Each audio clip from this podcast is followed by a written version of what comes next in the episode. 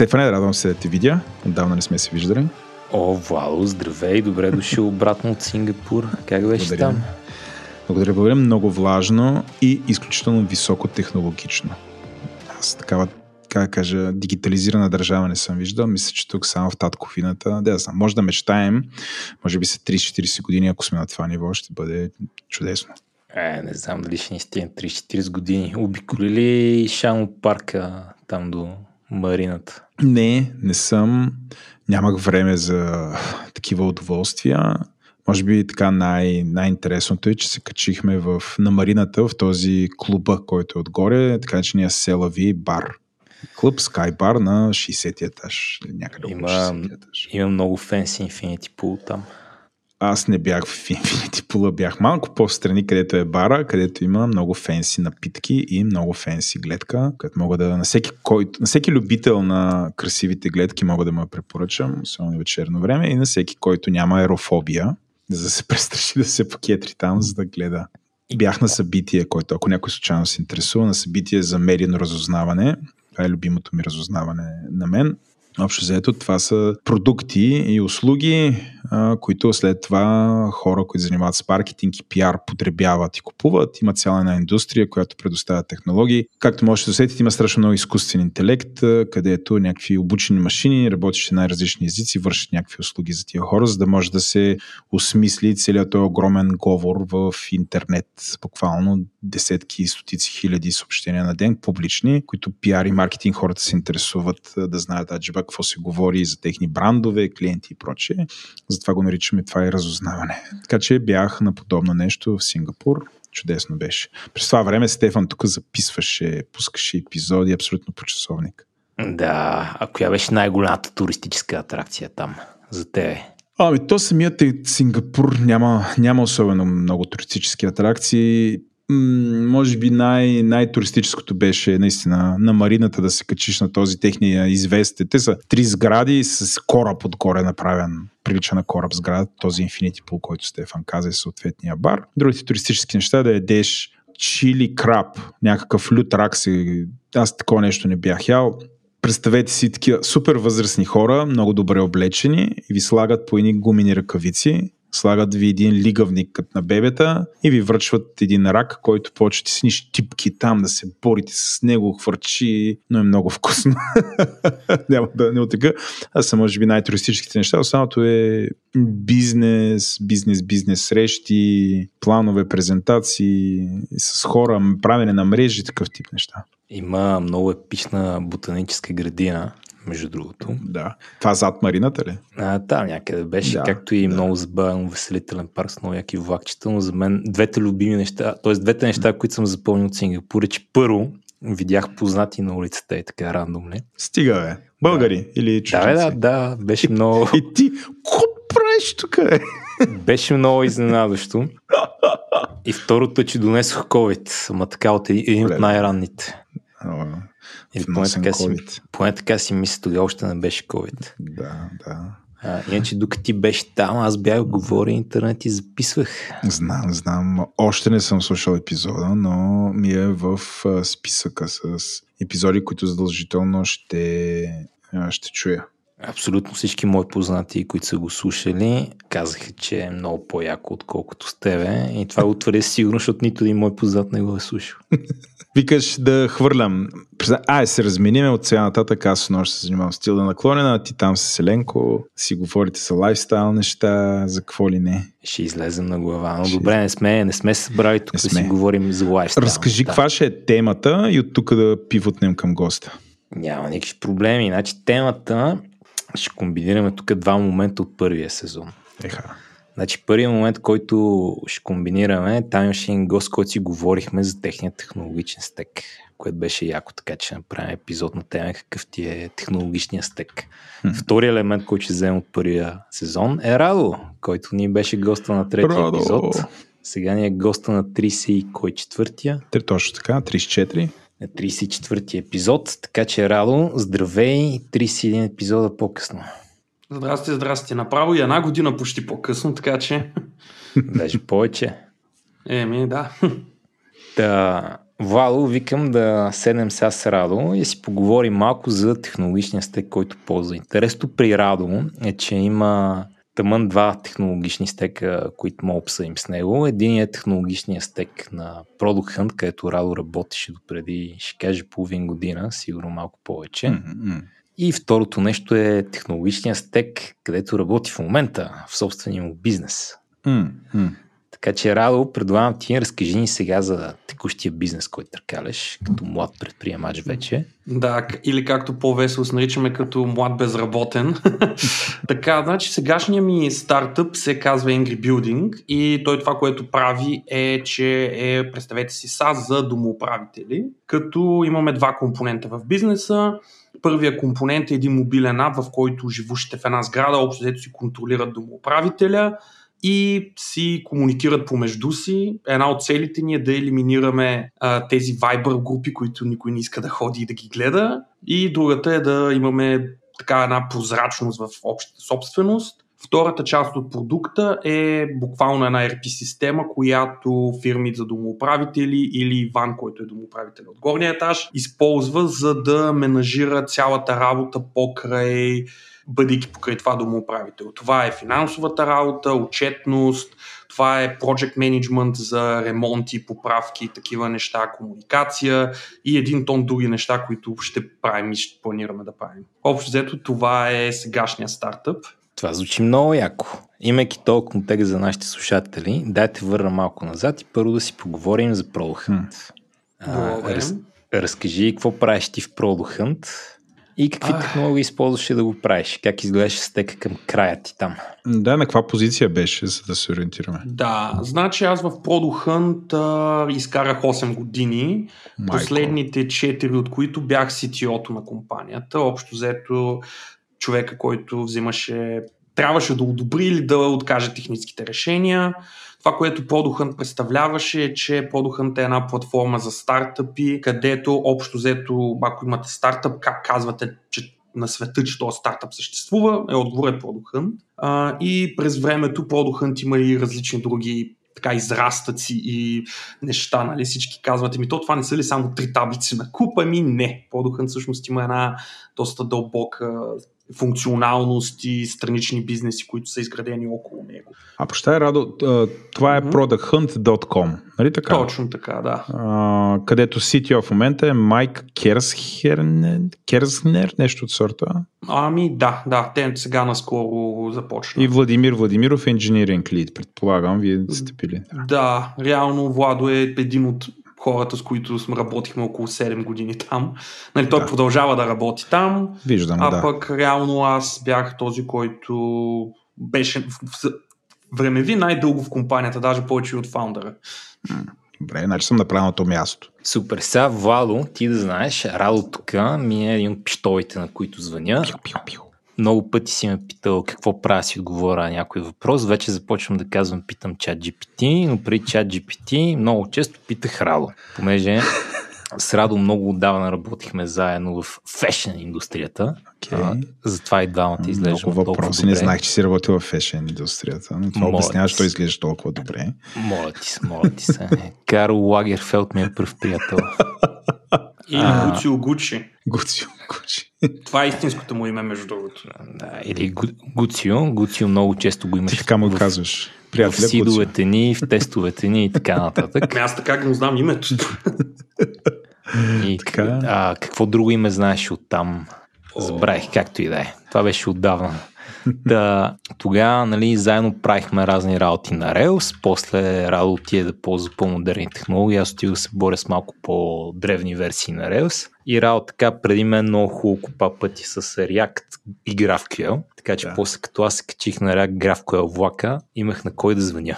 От време на време имаше отговори за мен, от време на време нямаше отговори за мен, ама е нормално. Ама вече не му се обадиш. Той искаш да кажеш, сещате ли се онова меме с Пабло Ескобар, дет седи такъв супер тъжен, някакво да прави. Аз така си го представям, Радо седи и чака Стефан да му се обади за въпрос, обаче Стефан не се обаждаш, от има Chat GPT. Абе, Падих му се преди няколко седмици, ама то беше някаква шално експериментал React история, на която той нямаше отговор и аз още нямам отговор, така че нормално. Може да няма отговор. Да. Стигнахме в модела на Радо, няма тази информация все още. В лизиковия модел не мога да я отговори. За нашите слушатели в новия React тръгват да пускат едно нещо, което се казва Use Effect Event, което не е Use Effect, ами е Use Effect Event. И се опитвам да го осмисля за някои ситуации. Всъщност големият ми проблем е, че искам да имам малко по-сложни хукове с стабилни обекти в тях, които да не ми пререндира всичко милиард пъти и не съм намерил добри патърни за това. Да. Някой има добри идеи да пише в Дискорда, иначе си измисля някакви. Но това на страна. Та, Радо, разкажи ни в Product Hunt на какъв технологичен стек се спряхте. Започни първо от базата и от всякакви други такива storage работи, дето мога да има там Redis и Medis и така нататък, да ги маркираме тия работи и след това мини към фреймворци, технологии и прочее. Да, значи, между другото, термина на коя технология се спрява е малко неточен, защото Product Hunt никога не се спряхме на една технология, ние просто постоянно въртяхме един цикъл, в който се сменят и се добавят неща, зависимост кои мейкват сенси, кои не. Да, така, от Storage Layer, общо взето, ние по принцип бяхме на AWS Cloud, така че всичките неща бяха в S3, като файлове и такива неща. Използвахме RDS, Aurora, Postgres за база, използвахме Redis Cloud за Qt и за кеш, Elasticsearch, който пак беше през Managed сервиса на Amazon, беше за нормален за Search. Използвахме Redshift за Data Warehouse, общо взето Redshift беше нещо, което конектвахме към базата, но да, ние бяхме full Amazon от всякъде. Redshift беше за Data Warehousing, нали така? Точно така, да. Те го не беше ли клон на Postgre някакъв? Тук под много по спомен карам. Те реално имат апита, които са все едно Postgres, те реално Amazon това го купиха от един старта преди много години и с това го донавързаха. Да. Но реално ние буквално имахме един процес, който буквално ни клонираше Postgres базата в Redshift-а, така че освен Analytics данните имахме и Postgres данните и всичко беше в една голяма супа, където се... А за какво се налага всичко? В смисъл, разкажи ни малко, нали, за да разбереме базата, колко хиляди заявки там в секунда се случват, за да имаш всичкия този сетъп, еластици, какво ли не. Ами, виж сега, Product Hunt, общо взето, в смисъл, секундно е малко трудно да ти кажа, защото като се качваме нагоре по стекаш, ние реално имахме доста неща, но Product Hunt имаше милиони и милиони потребители. Реално имахме много трафик. Реално Product Hunt, тази платформа имаше едно Hacker News ефект. Ако ме поснат на Hacker News, ми събарят сайта от трафик. Ние имаме Product Hunt ефект. В смисъл, Product Hunt като компания, много често като болзвате интернет, ще видите Product Hunt Vault бутон по различни сайтове. Нали, в момента от време на време, като помагам на някой висита да им давам technical assessment на компании, получавам много на компании тези слайд-дековете. И насякъде виждам колко волта е имало в Product Hunt при лънча, при първи лънч, при втори лънч. И Product Hunt имаше много данни. И също така Product Hunt работехме много използвахме много данни, за да взимаме решения. Защото продукта на Product Hunt, в сравнение с продукта, примерно, на Angry Building, е много по-сложен като requirement, защото никой не ти идва с проблем, ти трябва сам да дискавърнеш проблема, който решаваш. Докато в Angry Building е много лесно, някой ми казва, имаме такъв проблем. Докато в Product Hunt аз трябва да видя всъщност какъв проблем решава компанията. Никога не беше ясно и ни трябваше много аналитикс, за да решим дали определени неща, които правим, са позитивни или не. И Redshift-а често така ни беше най-големия експенс в цялата фирма и беше, нали, имахме Data Science екип, който много работеше. Исках само да маркирам инфраструктурните части, да ги знаем какви са. Кажи сега какви бяха езиците и фреймворците. Да, само преди това един левел нагоре, това, което ние използвахме Elastic Container Services и Docker за deployment.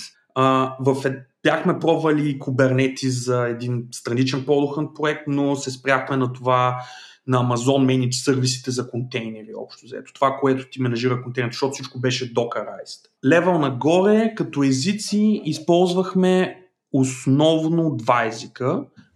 Ruby за бекенд нещата и за бек-офис апликейшъна, който използваха нашите администратори на системата, и Node.js за фронтенд и за няколко микросървиси, които имахме така в системата. Цяло системата на Product Hunt беше монорепо с два големи монолита, едно фронтенд приложение и едно бекенд приложение с API, и цялото това нещо се диплойваше заедно, но имахме примерно 5-6 различни микросървиси за много конкретни неща. Примерно имахме един Node.js сервис, който приемаше webhooks от различни други сервиси, които не ползвахме, и той примерно получаваше на милиони webhooкове на час. Мисля, че и това примерно през Rails ще да е доста тегаво, и затова ние това нещо минаваше през нода и то после минаваше в еникюта и бла-бла-бла-бла. Доста впечатляващо. Не особено, беше доста така. Повечето решения са от тип имаме болка, решаваме болката в цялата тогавашна архитектура. Ако ходя едно ниво нагоре, нали, Ruby е бекенд езика, на Ruby сме, разбира се, Ruby on Rails, използваме GraphQL за API layer, а във фронтенда бяхме на TypeScript, React и Next.js и Apollo за GraphQL layer. Като мога да говоря и за мобилната история в Product Hunt, но тя е буквално един цял подкаст, защото там беше epic reinvention of the wheel непрекъснато. Добре, и сега като идваше един реквест към Product Hunt, как минава в пайплайна?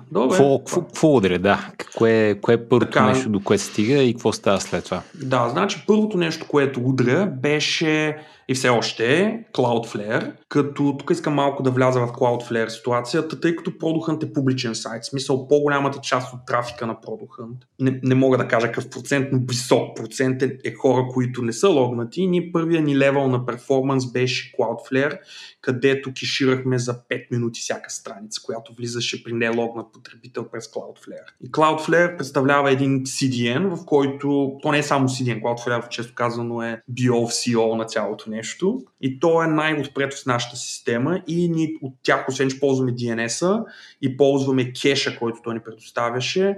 Последната една година Product Hunt имаше почти на 2 месеца някоя DDoS атака, и Cloudflare беше един от туловете, който ни помагаше да не се вижда от нашите юзери. Защо някой има интерес да го сваля този сайт? Не знаеш. Къде? Аз ако знаех... Ама и така, защото е популярен, ясно. Да се докаже. Тренировка, мога да спекулирам, но... Като цяло имахме доста често, 2-3 пъти на месец, и буквално имахме плейбук накрая. Това беше едно от... Понеже аз като напусках, казах, че дадох 4 месеца предизвестие. С идеята, че последните 2 месеца аз не правех нищо, и само ако трябвам за нещо, това нещо трябва да видя защо това вече не е било делегирано. И последните, примерно 2 месеца имахме DDoS атака, която аз само просто стоях отстрани и нищо не правих, и гледах дали туловете, документацията и екипа можеха тези неща да ги хендълнат без мен, и се справиха страхотно. В смисъл, останах много доволен от това. След Cloudflare минаваме през на Amazon Elastic Load Balancer им. Това е това, което разпределя трафика на системата. През Elastic Load Balancer на Amazon удряме, най-вероятно, зависи на кой URL е ударен. Ние използваме на Amazon рутинг системата през Load Balancer да насочваме трафик към различни Docker контейнери. Нека кажем, пишете producthunt.com. Това нещо, контейнера, който ще бъде ударен тогава, е един Docker контейнер, който е Node.js с Next.js фронтенд приложение. Тъй като Product Hunt много разчита на Google. В смисъл, голяма част от референците ни идват през Google. За нас сервер-сайт рендеринга беше must have. Next.js с цялата тази пайплайн много ни помага. И удряме този Docker контейнер, който е еластика. Docker контейнер от своя страна трябва да вземе данни. Откъде ще ги вземе данните? Ми трябва да ходи до бекенда, което, когато удряме един Docker контейнер, който е фронтенд контейнера, той има private връзка към един друг контейнер, който е само за сервер-сайт рендеринг апито ни за Rails, който представлява GraphQL апито, което му позволява фронтенда, както имахме този втори епизод, мисля, че на подкаста говорихме за GraphQL. GraphQL отива до Rails-а, Rails-ата евалюейтва GraphQL схемата, query-то, и след това вече си ходи или до Redis, ако удра някой от кешкиловете, или вече от Postgres, ако си удра базата, или от Elastic, ако е примерно Search, който имаме. И това вече се връща нагоре по чейна. Мисля, че не изпуснах почти нищо по леерите ни. Когато вече приложението в клиента и се хидратирало. Сега имам нужда да ми се обясни какво значи да се хидратира едно. Значи, когато правиш, да речем, React с сервер-сайд рендеринг, това, което най-класическия React, вече устарелия в известен смисъл, този, който аз ползвам, е занасиш на браузъра един голям JavaScript. Той си го зарежда без да ти показва нищо. Почва си говори с разни апита, взима някакви данни, като ги вземе, изплюва някакъв HTML в документ и потребителя вижда нещо. Но това работи хубаво за приложения, които са зад логин скрин, като да кажем Gmail. Когато обаче си в ситуация като тази, в която е бил Радо, където страниците трябва да се виждат публично и Google трябва да мога да индексира, трябва да мога да сервираш такъв нормален HTML, който няма нужда от JavaScript, за да разберем какво става в него. И тук да имаш две опции. Единия сервираш някакъв HTML, после си зареждаш приложението и приложението ти го подменя целия с нещо друго, но така имаш два сета от HTML, което нали, е тъпо. Да. Или една така модерна история в фронтенд историите, където в общи имаш Node.js сервер, който има достъп до React кода ти, който ще бъде в фронтенда. Знае как да го рендира в сервер рендър режим, така че ти прави едно рендиране, в което ти плюе HTML, който би ти изплюл приложението и ти хвърля един такъв статичен мъртв HTML, за който JavaScript още не се е закачил. После клиента зарежда JavaScript-а и вече знае, че има дом и едно рендиране е минало и се закача за него. И по този начин имаш single page app, който първоначалното му рендиране идва от сървъра. Процесът, в който JavaScript се закача за вече мъртво рендирания и сушен HTML, се нарича хидратиране. Там идва този забавен термин. В момента има по-забавни такива истории, сървър, сайт компоненти и така нататък. Радо, гледа ли си ги тях? Значи, преглеждал съм ги на този етап. Има няколко кейс, които мога да решат, ама не е нещо, което наистина ми трябва. В смисъл, ако примерно имам GraphQL API с сервер сайт рендеринг, честно казано, не съм удрял нещо, което... Значи, сервер компонентите имат едни плюсове, които ние ги решавахме тогава с lazy loading на данните. Това е този втори въпрос, който почна да ми задаваш за какво... А когато е заредена страницата, юзър ходи наляво-надясно, какво се случва?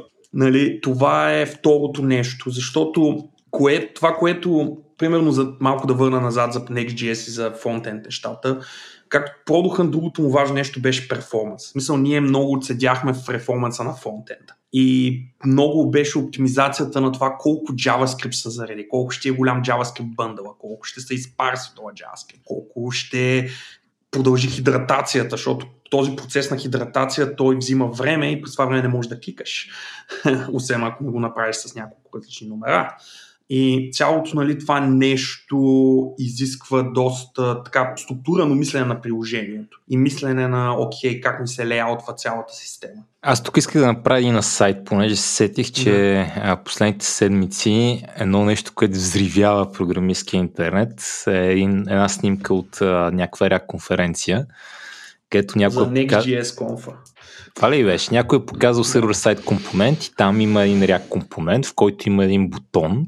И този бутон има един on-click handler, който е async функция, в която пише use server и вътре директно един SQL. Insert into еди какво си и ползва една променлива, която идва от компонент. И напоследък, така последните няколко седмици, от всякъде виждам хора, които виждат това и се държат за главата и са, не, това е ужасно. Това видял ли си го? Не, живял съм на интернет последните 2 седмици, всеки го е видял това нещо, ама... Това е малко от тия преувеличени. Това беше същия начин, когато пуснаха React. Това не казвам, че е добра идея, обаче спомням, когато пуснаха React и ми казаха, HTML ще ми е в кода.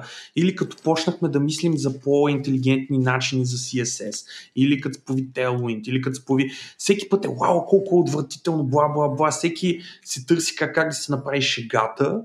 Но, again, не казвам, че е добра идея, това може и да е лоша идея, защото имат за много лоши идеи, но истината е, че аз честно казвам напоследък, просто защото той напоследък, последните 2-3 години, ако нещо не ми решава мой проблем и не ме насочва как да направя нещо, често казано го смятам като шум и просто гледам. Често казвам се опитвам да махна много от тия неща, които не ми трябват. Защото имат прекалено много шум напоследък, който истината, че не ми решава нито един проблем, така че да си губя времето. Мъдро. Това, което иска да кажа, че много ме забавлява колко е поляризиращо това.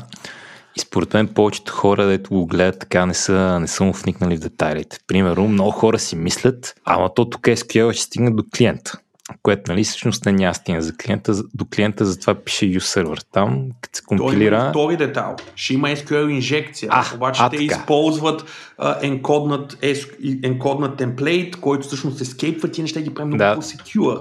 Да, ползват...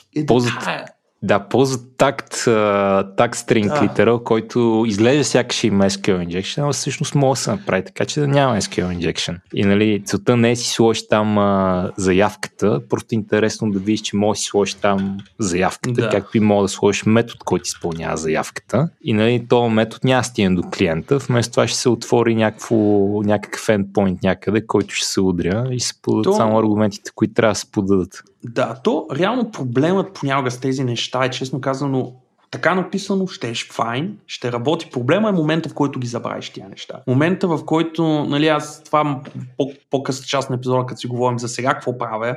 Един от проблемите с JavaScript и с сервер сайт и клиент сайт елементите е, че това аз малко си го представям като една турба с... кабели. Имаме една кутия с кабели вкъщи. И като дръпна един кабел, почва да излизат всички кабели. Е така, през цялата ми кутия. Нали? Това, което те са го написали, в този метод е супер. Мен това, което би ме притеснило, ако работи в такъв проект е, аз това няма да го напиша в тази функция. Аз ще го изкарам на един оберда в един файл. И ако нямам правилен тришейкинг, ако нямам нещо такова, нещо може да лигне. Наскоро си гледах една интересна технология, която пък ти позволява клиент сайт да пишеш SQL. Буквално апито ти е SQL и имаш едни леери, които са ти на PostgreSQL сервера като permission, което на теория ми изглежда много... не се спомням. Аз съм малко зле с имената, но и това не мисля, че е нещо, което трябва да се дава публичност, но... нали, идеята точно е това, че интересни идеи са, въпросът е какво ми прави живота по-лесен. Освен да мога да имам хубави мемета, с които да се смея от време на време, като ми е скучно. Тук нямам отговор все още за те, защото не съм правил сериозно сервер-сайт рендеринг. Просто исках да флагна това, защото после като си говорим за Rails, развитията там са сходни, ама наобратно. Оставим това за после. Да. Хидратирало ти се приложението и трябва да си говори с GraphQL апито. Да. Директно ли удря релсата или минава през някакъв друг сервис по средата? Не, значи директно удря релсата, като когато удряме GraphQL API-то, ние имахме два начина, през които се удря. Единия през публичния интернет, т.е. като се зареди фронтенд приложението, то се прави просто API колове, които са изглежда в същата директория, просто на бекенд ниво го хидратираме, за да няма проблеми с куките и с такива неща. А пък ако си на бекенда, си бяхме написали един специален адаптер, който да байпасва, просто да маха network latency-то от това да минаваш през load balancer и други глупости, директно удря контейнерите, които са Rails. И имахме два отделни типа контейнери, един за фронтенда, който да е за хидратация се едно и един, който е за public assumption. Защото, когато ти върнем една страница, даже и през Cloudflare да е кеширана, ти като кликаш, ти тогава вече не удръш истинското API, т.е. ти вече почваш, примерно, лудни ми повече коментари, гласувай, това ни удря публичното API и ни трябваха отделни нива на сървъри, за да може да хендълваме този трафик. Добре, значи да сумаризирам. Имаш Next.js приложение, което Next.js просто, това го обобщава хубаво, говори си с GraphQL API през Apollo, има един канал, по който си говори при Initial Server рендера, има друг канал, по който си говори от браузъра. API-то е написано на Rails. Допускам, това Rails има някакъв сервер рендер, HTML за админи и така нататък. И за имейли. И за имейли. За админи и за имейли. Това са ни единствените. И горе-долу това архитектурата. Сега, слизайки едно ниво по-надолу на тема дизайн. От какво беше най-доволен от към дизайн? Кои бяха трите най-добре дизайнати неща там, от които си много горд? Значи, първото нещо, което съм много горд е начина, по който бяхме дизайнали Next.js app. Защото исторически това не беше Next.js app. Това беше първо едно Go React приложение. После беше едно приложение, което ние си написахме като Next.js, защото Next.js не съществува, защото ние ползваме React 5-6 години вече. И после добавихме GraphQL отгоре му. И след това, буквално за една седмица мигрирахме от наш къстъм CMS към, не CMS, а Server-Side Rendering Thing към Next.js. И самата архитектура на приложението, аз имам няколко конференции, където съм давал толкова как всъщност имахме нещо, което се нарича Create Page, което ти позволява да правиш нови страници, да се интегрираш директно с GraphQL, хваща ти лайфсайкъла на системата, нещо, което ти дизайнва как общо взето кой компонент къде отива, къде е публично и какво е, къде са ти данните. Това е фронтенд архитектурата, беше едно от нещата, които съм най-доволен от това как стана. Самия GraphQL driven компонент дизайн, който имахме върху, нали, тази система, това е точка едно на това, което бях много доволен от това нещо. Второто нещо, от което съм доволен беше от Rails, честно казано, доста добри интернал тулове за GraphQL имахме. В смисъл, вътре в самия бекенд беше много лесно да правим нови GraphQL неща. Бяхме го дизайнали така, че да не ликват данни. В смисъл, Product Hunt не знае какво стана миналата година, но през 2 седмици някакви security ресърчери идваха да ни тормозят за пари. Само един беше открил нещо, което му платихме $50, за да го оправи. И internal tool-овете. Кое е третото? Това е всъщност третото. Какво е? Третото, честно казано, това, което ми харесваше на цялата система... Нюслетъра на Product Hunt. Да, това също е третото нещо, което... Значи Product Hunt има един нюслетър, който поне аз като си тръгвах имаше над половин милион имейла, които пращахме всеки ден. Това е нашия daily newsletter, който се четеше обзето от всички. И самия дизайн на този newsletter беше една self-repairing система, която ако не си деливърне newsletter-а, как го ретрайва, как се траква, как ги взимаме тези неща. И това бяха трите неща архитектурно, които доста ми допаднаха в Product Hunt като на системно ниво. Добре, значи да разбирам, че си изцяло така на съпа влака, направил си го с хидратиране, забил си GraphQL API отзад на Rails и въобще така си поврял екипял в модерния фронтен, да кажем, или поне там Next.js React клона му, плюс GraphQL. Да. И после си тръгнал от Product Hunt и реши да правиш бизнес. И кажи сега за Angry Building, как подбра технологичния стек? Отново почни първо с сториджа и след това дай си говорим за технологията. Добре, значи ви сега, контекста за Angry Building е също много важен, както и за Product Hunt. Product Hunt, аз като финално имахме 20 инженера, които работеха от него. В Angry Building съм единствени инженер и реално цялото нещо се билдва от мен. Основната система в момента е това, което е бек-офис, което се ползва от клиентите ми, които са домоуправителите, уебчета, не мобилното приложение. В момента ги броих точно, защото имахме край на квотъра, едни статистики. В момента имаме над 500 екрана.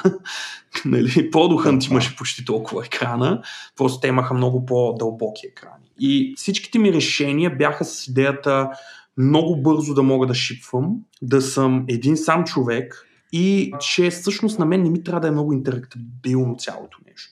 Angry Building, бек-офиса ни, е буквално таблици и форми. Няма доста по-интересни UI елементи. В смисъл, има интересни неща вътре, но те са повече конверт, както си казал, форми към web. В моят случай аз конвъртвам Excel в web. Така че, какъв е бекенда? Избрах възможно това, което е Postgres. Хостинга ми е на Heroku, защото е най-лесно и най-ефтино. В момента за Angry Building плащам $47 за цялата ми система, от които $10 са за статично IP, защото един ми SMS провайдър иска статично IP. И ми е най-големия кост това, нали? Та, базата ми данни е Postgres, използвам Redis, основно го ползвам за Q и за някакви малки колчета, които просто не ми експериментирам с тях. Бекенда е изцяло Ruby on Rails.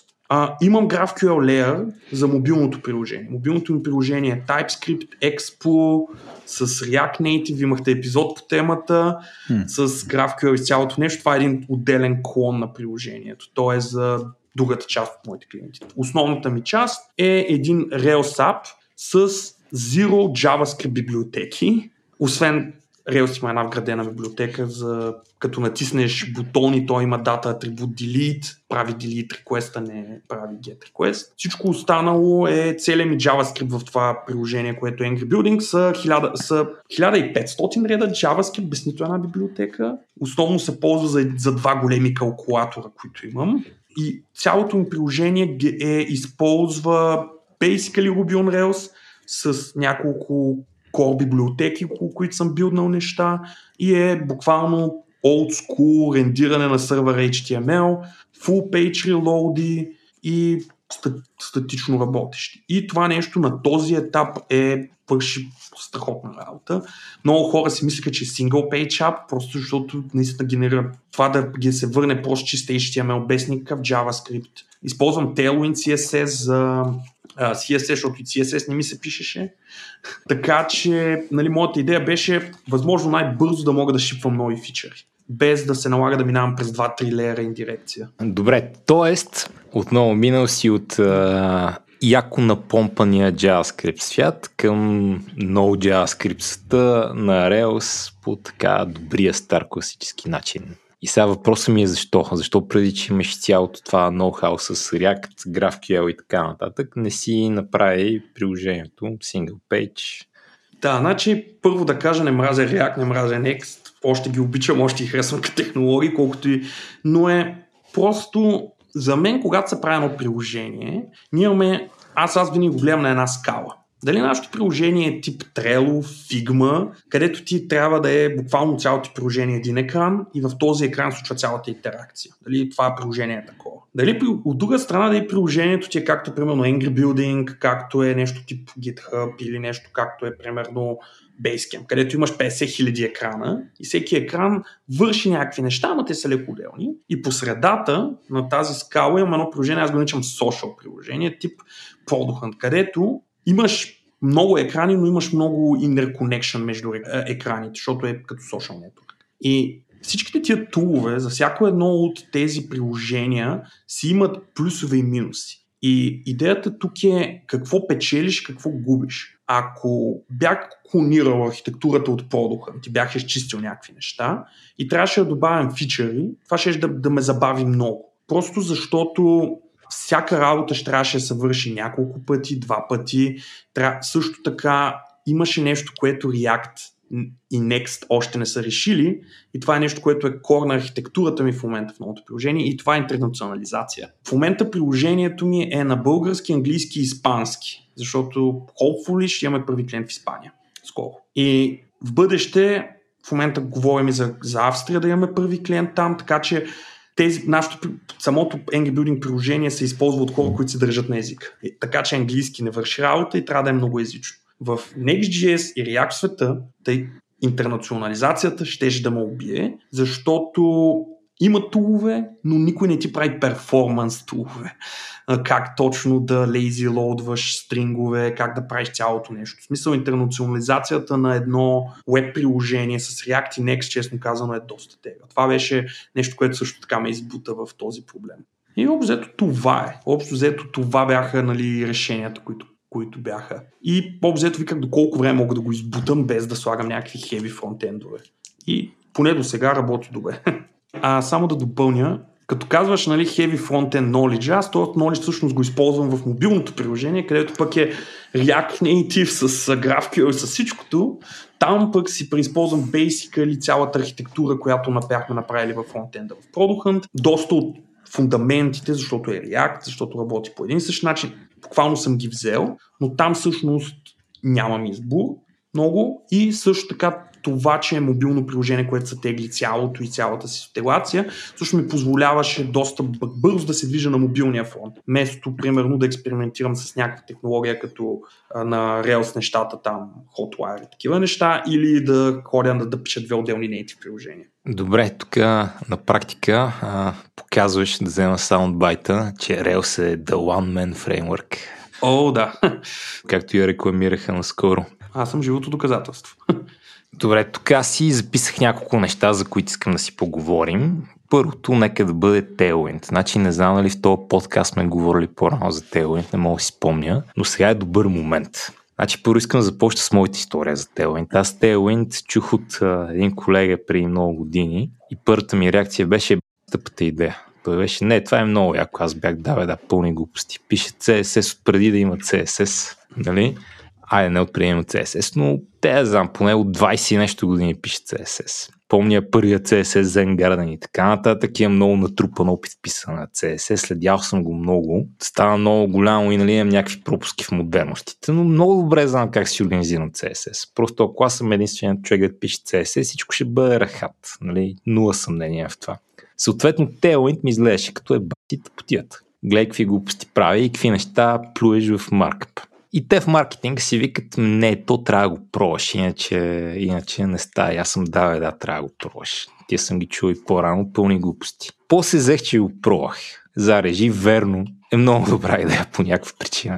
Още не мога така съвсем да стигна от дъното на това, защо работи толкова добре, колкото работи. Нали, взел съм си subscription до Tailwind UI, което помага, защото понякога, когато не ми показа интерфейса, просто мога да изкопирам от някъде нещо и го променя. Обаче просто не мога повярвам колко добре работи Tailwind на практика. Особено за такива интерфейси, където не гониш да си толкова пиксел перфект, колкото гониш да направиш нещо, което изглежда добре и си окей да го караш да прилича, да кажем, на Tailwind UI. Та... Накратко, Tailwind е една от тия идеи, които аз много обичам, за които преди да се сблъскам с тях ми изглежда като е бъдната идея и нали, от целия си опит стигам до извода, че това дори няма смисъл да се пробва, нон-стартер е. И после го пробвам и откривам, че греша.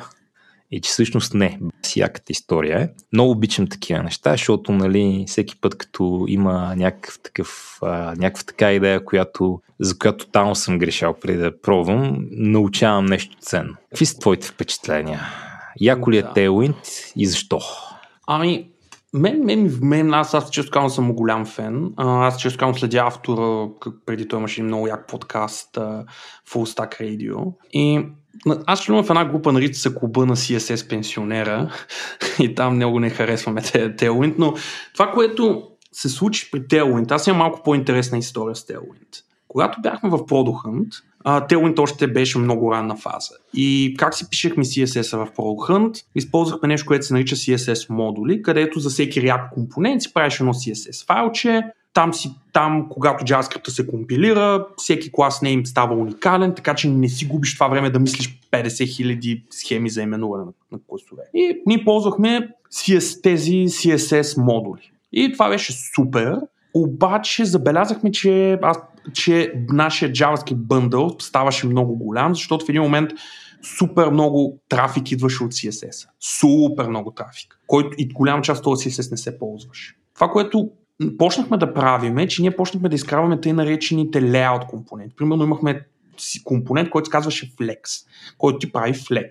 Имахме компонент, който се казва Text, който ти прави Text спрямо CSS, спрямо дизайн системата, която ползваме. Това ни намали CSS-а и всъщност целият Flex си го ползваш там. И в един момент то стана малко като Tailwind. Дойде един ребрандинг, както казваме, човек колкото и красив сайт да има, се някой ден някой ще каже, ай да ребрандираме. И решихме да си правим нова дизайн система и тази дизайн система се казваше Dream, за нещастие втората й версия се казваше Nightmare, защото Dream прерасна в Nightmare и там общо взето ние преинвентнахме Tailwind по грозен начин, тъй наречените utility класове. Когато преинвентнеш един път Tailwind с грешното, всъщност разбираш колко е хубава идеята от гледна точка на това да имаш utility класове. И когато почнах Angry Building, ако ще ползвам Tailwind, един от най-яките фичъри на Tailwind е, че Tailwind ти чисти CSS-а от неща, които не се ползват в системата. Мисъл, мога да имам 500 екрана и имам само един много малък CSS файл. Докато ако имам 500 екрана, които са компонентизирани, ще имам супер много CSS, който не се използва, който не се парсва и така нататък. Второто нещо, което е ключовото при Tailwind, което на мен много ме спечели е, трябва ти компонентна библиотека. Аз в Product Hunt ползвах React, в Angry Building ползвам нещо, което се нарича View Components в Rails, което ми позволява да си правя компоненти. И ако използваш компоненти, Tailwind не е толкова грозно нещо, колкото изглежда. И аз имам един файл с съвети за Tailwind, някой ден мога да задълбая много там. Аз имам нужда от обяснение с какво Tailwind се различава от стандартния CSS, освен че виждам, че по някакъв начин, като приложиш класа, вътре в самия HTML прилагаш клас и прилагаш пропъртите на класа директно. Мисъл, каква е разликата? Просто да си имаш един външен CSS файл и да прилагаш класовете и когато ти трябва клас, във външния CSS файл да ги дефинираш вътре. Добре, сега аз ще ти отговоря на това, че почта малко по-далече. Да. Значи основната идея в Tailwind, това, което Рао спомена, Utility Classes. То ти да, ще каже няколко хиляди малки класа, които правят нещо конкретно. И идеята на тия класове е, че са първо констрейнати, в смисъл един вид не ползваш целият такъв, да го наречем, непрекъснат спектър на CSS, ползваш дискретни точки от него, които CSS класовете на utility класовете на Tailwind. И второ, идеята е, като искаш някъде да сложиш, да стилизираш нещо по някакъв начин, било то цветове, лейаут и така нататък, просто изплюваш 50, 10, 5 Tailwind класа там, където искаш да стилизираш нещо. Например, има клас, който казваш искам текст. Който да е голям, който да е среден, който да е малък. Искам, виждам ги тия работи. Да, искам бекграунда да ми е някой от тези хикс цвята, искам форграунда да ми е някой от тези хикс цвята. Искам тук сложиш падинг, хоризонтален еди колко си, като нали имаш такъв грид от там 4 пиксела да кажем. PX1 значи искам хоризонтален падинг 4 пиксела, PX2 значи искам хоризонтален падинг 8 пиксела и прочие. Имаш брейкпойнти, нали, мога да кажеш, искам така да изглеждат нещата при различния брейкпойнт, който имам с медиа query-та. Брейкпойнта е това, където зависимост колко голям ти е екрана, искаш да промениш как изглеждат нещата с медиа query. Например, на много малък тесен телефон да се вижда в една колонка всичко. На по-голям екран да го разпънеш на някаква табличка. И идеята е, че нали, първо по-щия дискретни точки, които са класовете, utility класовете, те нали, са лимитирани, ти дават достъп до всеки цвят на света, имаш дефинирани няколко цвята и ползваш тях. И цялото нещо може да се конфигурира. Примерно, ако не ти харесват цветовете, с които идва out of the box, може да му кажеш, ползвай тази цветова палитра. И другата идея е, вместо да ползваш fine-grained неща, като padding 2 точки, там какво ще напишеш, да ползваш класа, който е padding 1, padding 2, padding 3 и прочее. Който е предварително дефиниран. Да, това е един момент на дискретизация и другия момент е, знаеш какво, я въобще не го пиши това в CSS файла, а директно го залепи в HTML си. Да. Което сега... едно време го считахме за много голяма грешка, от сега да го кажа. Да, откъдето идва нали, първоначалния ми инстинкт да гледам към това нещо и да си кажа без тъпотията. Ако върнем този разговор за SQL в Server Action, нали, то и това, което Tailwind добавя е, че ти дава констрейнти. В смисъл, едно време той сега можеш в стайл да напишеш нещо да е padding 11 пиксела, докато Tailwind ще ти каже, окей, падингът ти винаги в този рейндж. Това е нещо, което така те ограничава, но и всъщност това реално помага в дизайн системата. И по принцип всъщност Tailwind е един доста добър ендгейм на въпроса как да го правим подредено, защото първо като си зададеш въпроса, искам да я пиша къвто и да е CSS или искам да имам някакви констрейнти. Първи отговор искам да имам някакви констрейнти. В старите CSS времена ще си направиш функции за грида, така че да напишеш padding 4 пиксела, да напишеш padding G функция в скоби 1, да кажем. Да не изплюваш директно хекс кода на някакъв цвят, ами да имаш константи за цветовете, с които работиш. Така че първата итерация на това може да бъде пак да си направиш дискретни SAS функции и миксини, които да си миксимаш.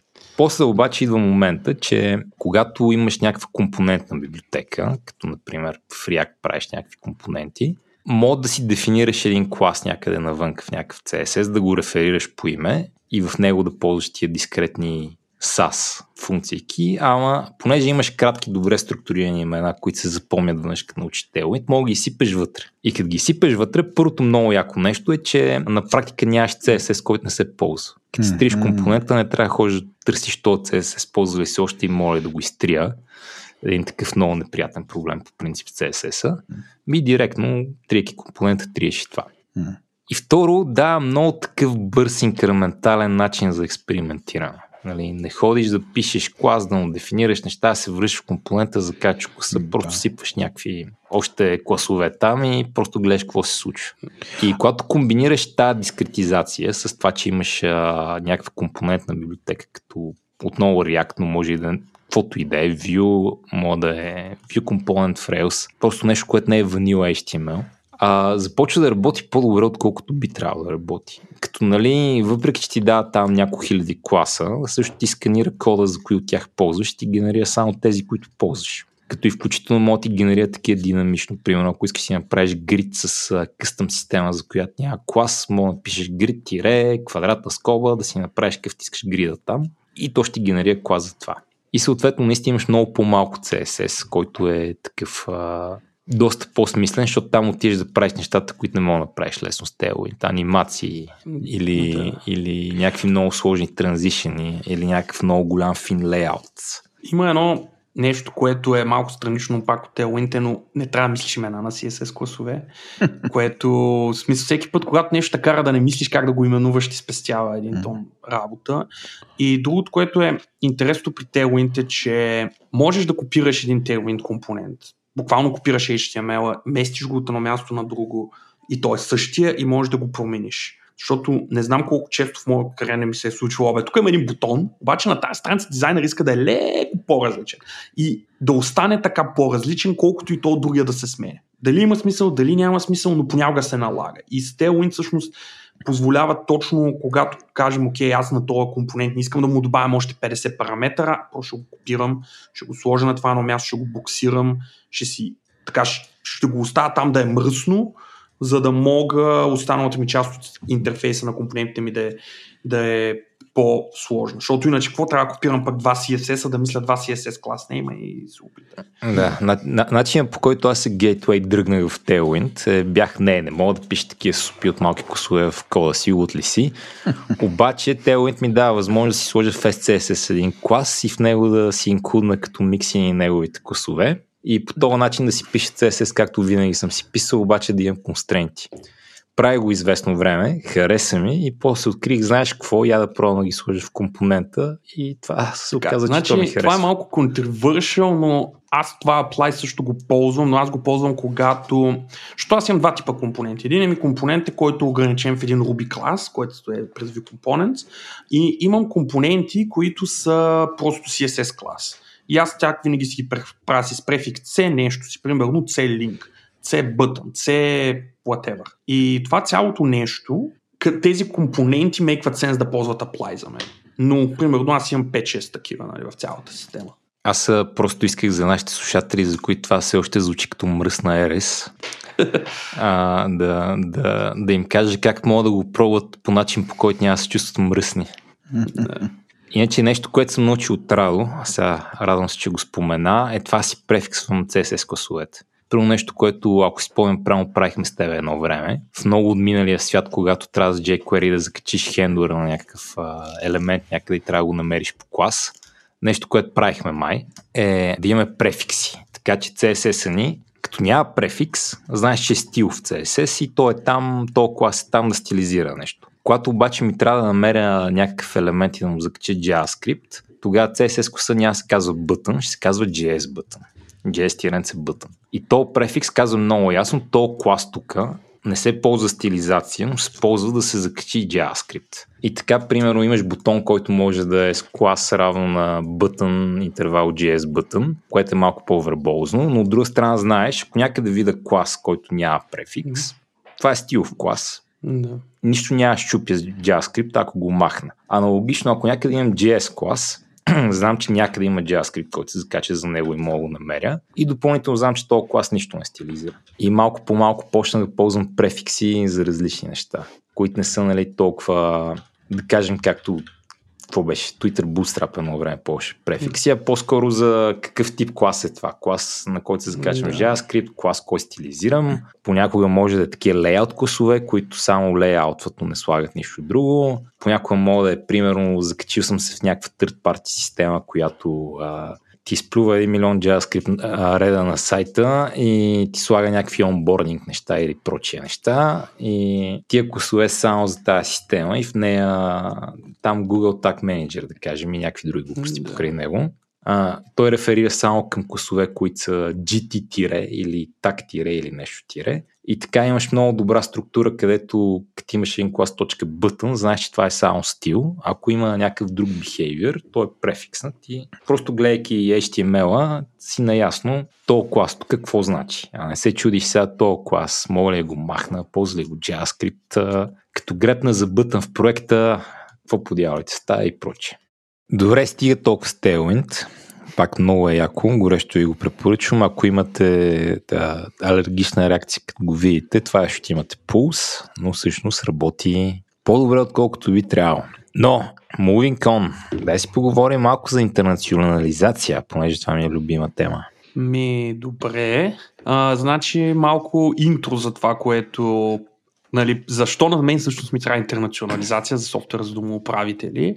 И това е и причината защо всъщност работя по това от американски стартъп, отивам на българския пазар е, че се надявам да не сме само на българския пазар и това беше едно от core design decision-ите на ден едно. Аз казвам, добре, аз няма смисъл да занимавам за нещо, което е, ако е само за тук. И едно от проучванията ни беше, че начина по който е организирана домоуправилничеството, общо взето е по такъв начин навсякъде в Европа, в Мексико и в още няколко държави, което знаете всъщност имам доста добър пазар. И заради това още от ден едно системата се поддържаше първо само на български, но всичко беше дизайнато да бъде интернационализирано и в последствие добавих интернационализация на английски и интернационализация на испански, където най-вероятно ще ни е първия чуждестранен клиент.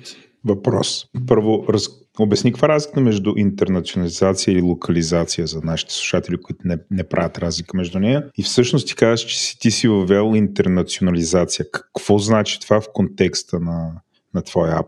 Така... Това някакси не идва ли вече по подразбиране или е видимо не идва, да? Значи по принцип локализацията ти идва до някъде от туловете и платформите, които идват и идеята тук на локализацията е общо взето как се форматират неща като дати, числа и такива неща. По интернационализация аз това, което имам предвид е, не знам дали е най-правилният термин, моето приложение, грубо казано, да го има на няколко езика. Да има едно падащо меню, смени езика от български на английски, на испански, то да се смени и да работи. Да позволява смяната на локалите, на различни езици. Да, локализацията като процес е превода. Да бъде превеждана. Да. Точно така. За нашите слушатели, така отгоре, и 18N интернационализация е когато превеждаме стрингове. Примерно... бутон на английски е button, а локализация е когато форматираме неща по така конвенциите на мястото, където ги показваме. Например, в Европа често пишем датите по един начин, например 2001-01-02, което е 2 януари, докато щатите много обичат да са екстремни и да пишат 01/02/ годината, което е отново 2 януари, но първо е месец после деня от месеца. Нали? Това го има за дати, има го за числа, има го за валути, има го за какво ли не още, но разликата между интернационализация и локализация най-общо е, че първото е как превеждаме текстови низове, докато второто е как форматираме разни други неща. Друг такъв пример е нали, как разделяме десетичните... Поеме десетична запетая или десетична точка, например.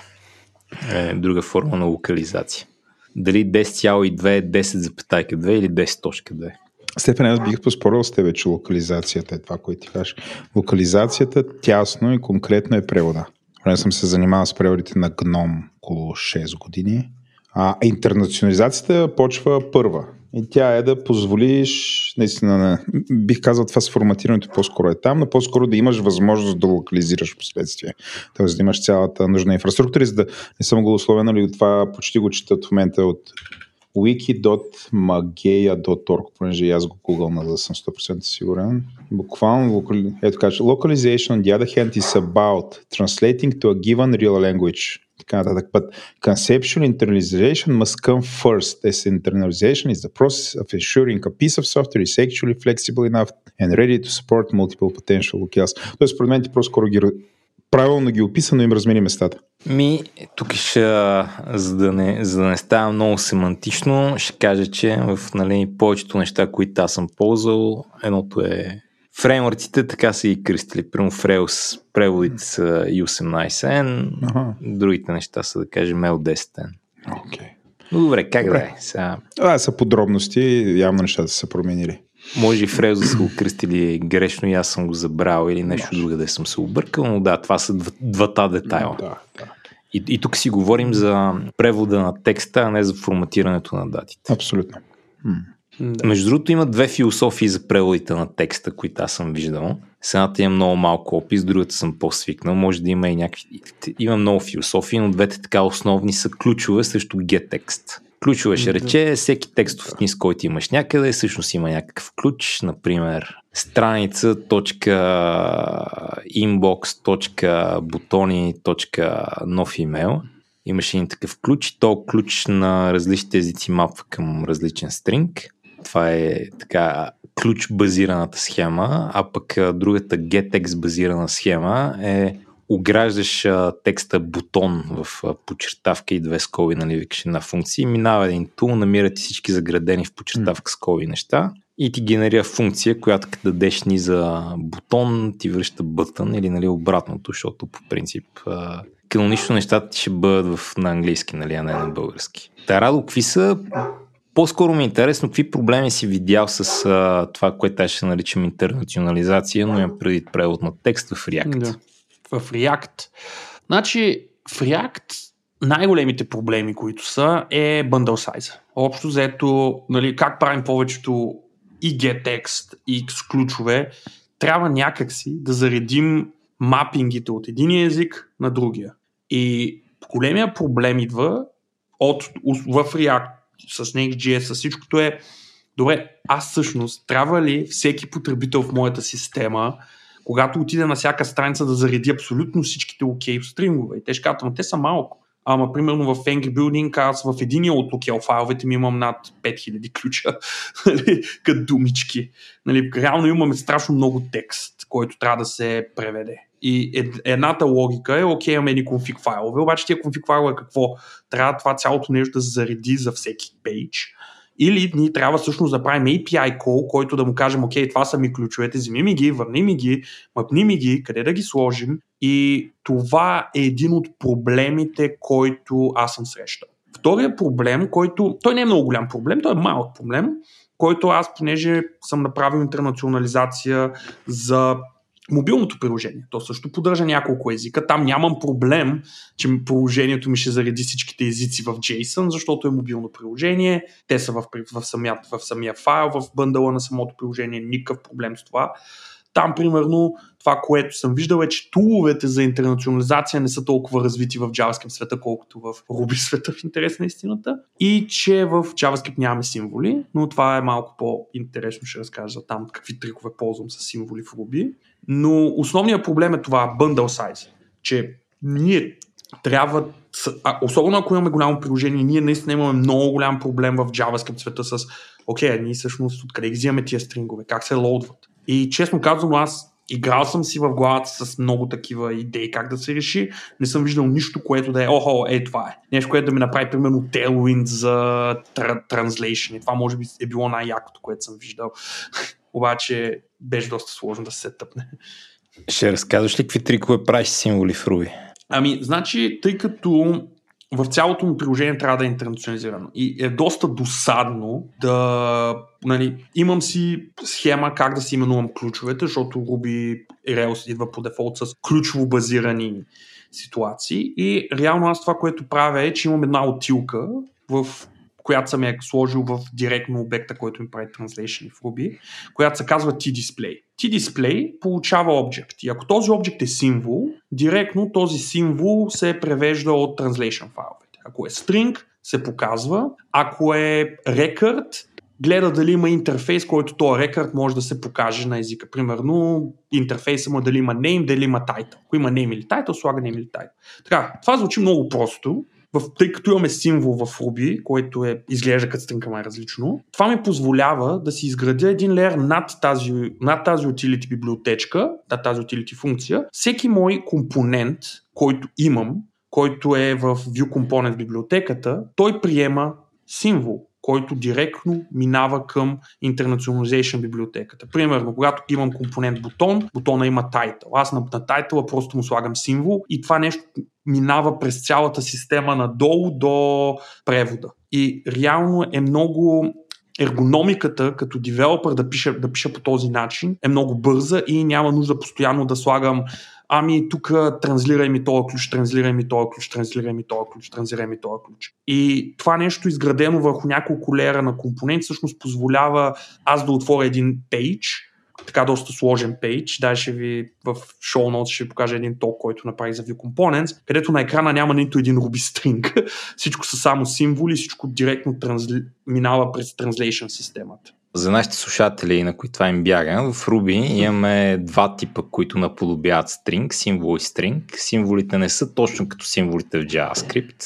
В известен смисъл са като тях, но и в известен смисъл не са като тях, може да се усещи като стрингове и е удобно, че мога да кажеш искам такъв стринг или искам такъв стринг накратко. Аз тук ми хрумна моите два любими трика покрай интернационализация, искам да ти ги споделя. Значи като цъках Android ми направи много готино впечатление как всичките там ресурси са на практика силно типизирани. И един проблем, който нали, имам в Ruby, от който не мога да избягам, е, че мога да си объркам ключа, когато някъде искам да реферирам с по-дълъг ключ. И ще е много готин компилатора да ми помага. И като правихме iOS приложението, написах един Ruby скрипт, който взима всички ключове и генерира една серия от сложни Swift класове, които в общи линии ти нареждат един обект, който изглежда като ключа. Например, rel.страници, .inbox, бутони, .еди-какво си. И ако мистайпнеш нещо, имаш компилационна грешка, защото нали, този обект няма този атрибут. Mm-hmm. Допълнително, като му генериш документация, може да сложиш английски език в документацията и като минеш мишката отгоре, може да видиш този ключ всъщност какъв текст има. Mm-hmm. Което е много яко и отделно, нали, ако стринга, ако ключа, който имаш, има някаква интерполация, Ruby скрипта го вижда и генерира функция, на която подаваш стринг. И това става много приятно за употреба в Swift. На мен много ми хареса. Беше по-добре от вградените инструменти, които бяха малко дървени. Да. Сега не знам дали има по-модерни, но тогава това го чувствах много state of the art и бях много доволен от него. После в TypeScript направихме също. Сега не се опитвахме да решим bundle size проблема. Просто сме... Знаеш, какво ще ти прати английския? Пък ако ти трябва друг език, ще си направиш екстра реквест, ще подмени обекта и fine. Което създава интересни проблеми, защото насякъде трябва да посягаш към тия... Не мога да посегнеш към стринга топ-левел, нали? Трябва да посегнеш някъде в функция, защото ако го направиш топ-левел, ще е преди да е дошъл други език и ще излезе на английски. Но много ми хареса тази идея от към ергономика в статично типизиран език. В Ruby, нали, не мога да я приложа, но в TypeScript и Swift рахат. Да, значи аз с TypeScript използвам просто едни JSON файлове и от тях всъщност си правят типовете динамично. Това, което съм си мислил за TypeScript всъщност е моята T функция всъщност да не връща стринг, а да връща обект, който има T ключ, примерно, или нещо такова, който е object, който така да мога да типизирам, че нещо трябва да мине през транслейшъна ми или нещо трябва да мине, ама ергономиката е куца. Аз това, което съм си направил в Ruby, да ми мачва ключовете, и това също е доста интересно и съм доста горд с това, е имам един в C, това, нали, аз имам locale файлове. По принцип имам правило, че не ги нествам, използвам просто долна черта за разделител, защото е доста лесно, но и ми помага за две неща. Първото нещо е, CI-а ми проверява, когато комитна един код, дали ключовете, които са на български, английски и испански, имат дупки. Ако има дупки, сфелва CI и ти казва къде има дупки. Как се попълват тия дупки? Аз не знам испански. И това, което съм си написал, е един скрипт, който прави div между трите локейла, събира този div, прави един плот към Chat GPT апито, пуска го на Chat GPT, ChatGPT връща транслейшъни, настроил съм в промпта някои от ключовите ни думи, които са по-като дизайн търмове, които са ни. Това нещо се инжектва в YAML файловете. YAML файловете винаги се подреждат автоматично от този скрип, той си ги форматира.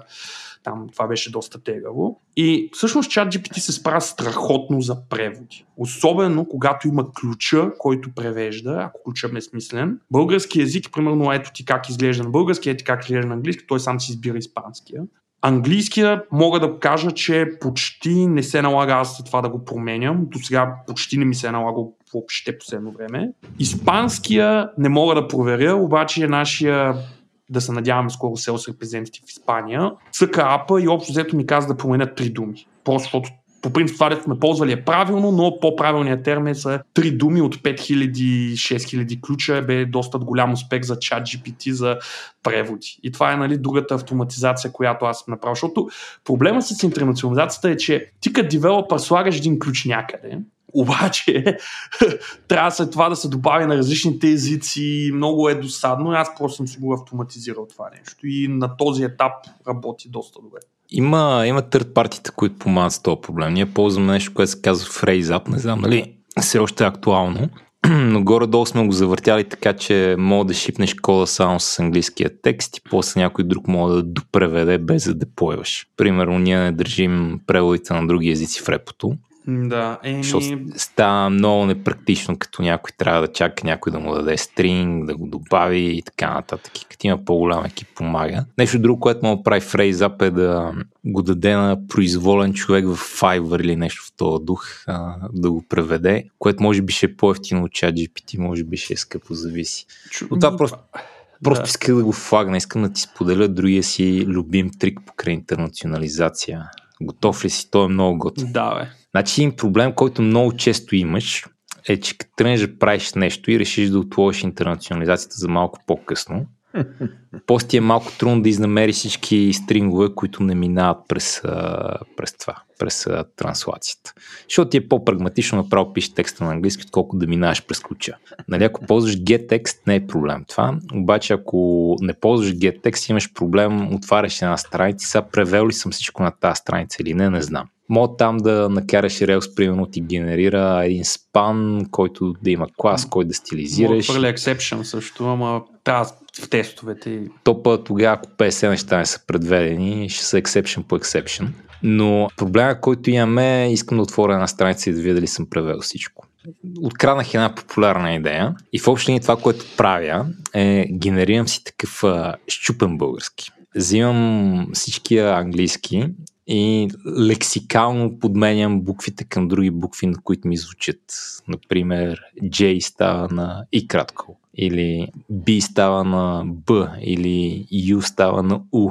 И просто генерирам една серия от транслации, които същите ключове, които имам на английски, имам ги на български и изглеждат като английски. Английската дума е написана на кирилица и така отваряш и знаеш, каквото е на кирилица е стигнало там през, нали, тази синтетична транслация е преведено. Какво все още е на английски, не е преведено. И това е много бърз начин да се ориентираш какво си превел и какво не си превел, като цъкаш по сайта. Допълнително има много забавен комичен ефект, понеже като видиш английската дума написана на кирилица по този начин, става понякога са смешни. Примерно receipt става рецепт.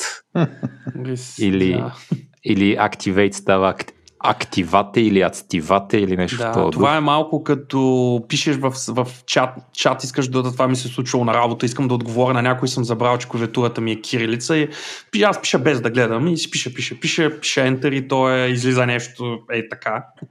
Това е, защото пиша на фонетика, аз като пиша на BDS става пълен хаос, нищо не се разбира. Но Та идея е готина, за мен и за тебе работи, защото, нали, владеем 2 азбуки и мога да се ориентираме много бързо покрай азбуката. Това, което правят, нали, моноезичарите, които говорят само английски, да кажем, е генерират такова pig латин транслация. Примерно activate става tivate A или нещо в този дух. Това е хитро. Но за нашия български език тази идея е много забавна. Първия път, като правихме транслация, горе-долу така изнамерихме всички стрингове, които трябва да се преведат. Да, защото ми се случва един път преди много години да правя транслация, след като не съм мислил за транслация и е болка. Докато в този проект, професионално, още от ден едно всичко е и беше доста лесно това. Аз това, което всъщност правя е, че в Rails имаш опция просто ако транзакцията ли съдъхва или exception и аз съм много агресивен в това, нека да кръмне, тъй като честно казано мисля, че имам към 90% coverage end-to-end feature спекове в цялото приложение. Тъй като няма JavaScript е много лесно да напишеш end-to-end тестове и реално ако имам нещо end-to-end теста почти винаги ще ми го хване, а пък реално цялата ми система в момента е почти zero runtime exceptions. Така че ако се щупи нещо, получавам имейл и това не е нещо, което се случва често. Само, че това е друг проблем. Проблема, този ключ не е преведен на този език. Различен от тук въобще няма ключа, има хардкоден стринг. Да, това с липсва ключа, да. Там е ми е ясно. Да, няма какво да гръмне, ако просто си написал бътън, вместо да си минал през транслацията и с това помага този broken кирилик language, който съм написал. Да ти кажа, с моя български аз мога да го погледна и даже да ми стори естествено. Така че... Но да, това е готин номер. Между другото, това са проблемите на хората, които ползват key-базирани интернационализации. GetText, предполагам, не страда от този проблем, защото там, къде да напишеш button, там и да сложиш подчертавка с COVID button. Та ми е много интересно, ако някой дет ни слуша, има опит с GetText в нещо модерно, нали, а не в негнома на Владо. Пишете един коментар в Discord или по обратна връзка да кажете добри и лоши страни. От всички хора, които са ползвали GetText, съм чул, че бил много як и много по-добър, но никога не съм имал опита, така че не знам first hand. Само да кажа, че архичният гном на Владо поддържа GetText от преди 20. Да, значи, аз за GetText... Значи за GetText това, което съм чувал е, всички казват, че е много яко, ама всеки, който питам, що е яко, той казва ми, аз чух, че е яко. Добре, не съм чул някой да го ползва, така че да, е интересно. Ако някой го е ползвал, моля ви, образовайте ни, много ми е интересно това. Добре, стига толкова по тази тема, да я продължаваме нататък. Следващото нещо, което споменава малко по-рано, авторизация. Я разкажи за това. Така. Чак, извиняй, тук пак трябва да обясним за нашите слушатели разликата между авторизация и автентикация. И сега пак ще повторим упражнението, където аз ще го кажа как е наистина, а Владо ще ме поправи с някаква философия. Владо, готов ли си? С някой факт. Давай. Значи, автентикация е да разбереш кой юзер е това. Да знаеш дали то да ти прави реквеста е юзера с ID 1 или юзера с ID 5. Накратко. То юзер кой е? Логнат ли е и ако е логнат, кой е? Дали е това, а не оня. А авторизация, и тук симплифицирам, но на практика е добър хай левел, авторизация е то юзер, който го знам кой е, има ли достъп до и това нещо, което се опитва да достъпи. Примерно отворил съм /document/7 и юзера, който се е логнал, има ли достъп до документа с IT7. Това е накратко авторизация. Сега разбира се, Владо, поправи ме с факти. Не, добре е. Нивата на достъп, къде попадат, Стефане? Те изпитаме. Е авторизация. Точно така. Автентикация е само да, нали, ако съм в Rails, да ти декриптирам кукито и ти видя ID-то. Авторизация е всичко, което става така по-надолу. Радо, спомни си, че спомена авторизация. Да, значи това е една от частите в системата, която... В смисъл, как разбираме, че нещо, което сме написали, работи както трябва, е за мен лично, когато requirement се смени на 360 градуса и това, което сме написали, всъщност фитва този кейс.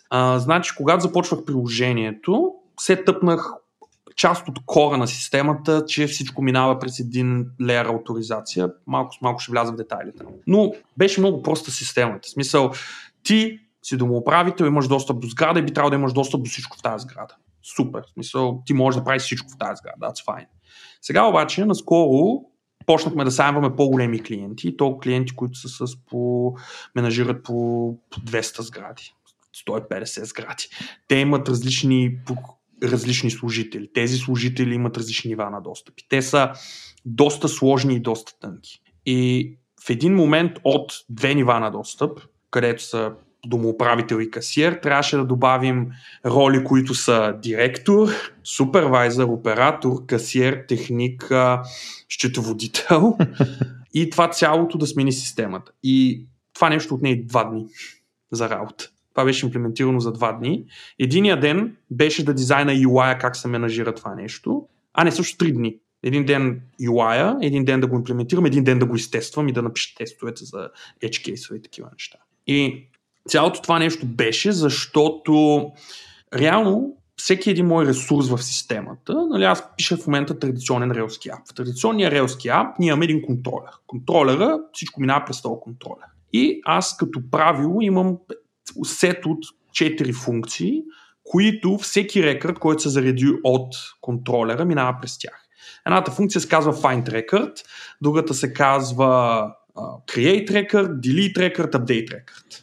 И find record му се дава, на всяка от тези функции има едни и същи аргументи почти. И аргумента е scope, т.е.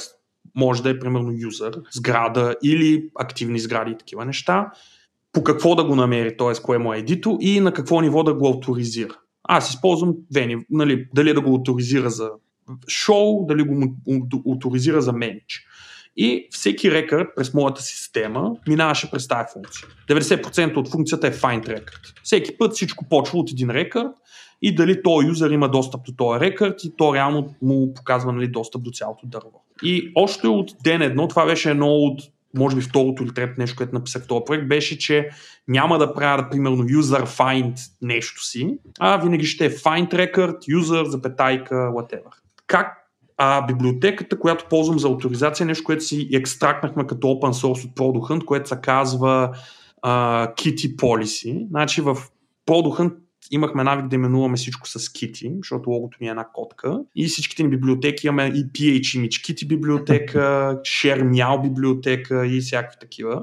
И Kitty Policy ми е моята любима библиотека за дефиниране на полисите. И тя това, което просто прави е, че на нея се дава ресурс, ниво на permission, потребител и тя е буквално стига до една статична функция, която е получавам ги тия трите неща и трябва да ми върне true или false, дали нещо има достъп. И то е едно малко тънко DSL, че как да се билднат всичките тия функции. И, имайки просто тази централна функция, всичко може да бъде пайпнато на там. Примерно в Product Hunt това много го ползвахме за GraphQL, защото всеки GraphQL field трябваше да авторизираме юзера, има ли достъп до него, няма ли достъп до тази информация, или има ли достъп до тази информация, няма ли достъп до тази информация. И тази библиотека, тъй като използва статични функции, а не нещо като Pandit, примерно, което инстансира 50 класа и които трябва после гарбич колектират, просто прави нещата доста лесни за работа. И самия Kitty Policy ми позволява в един файл аз да си видя authorization логиката за системата. И тъй като тази генерираме ни много прости функции,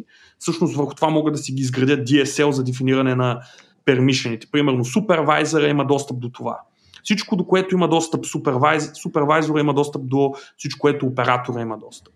Тъй като в тази новата permission система, която я смених, тя е на левели. Така, не знам това колко добре го обясних. Тоест, има някаква иерархия между достъпите. Да, имам в тази система, както Angry Building, имам нивата на достъп. Те са директора може всичко, супервайзера може всичко без определени неща, оператора може всичко и обзет те се наследяват.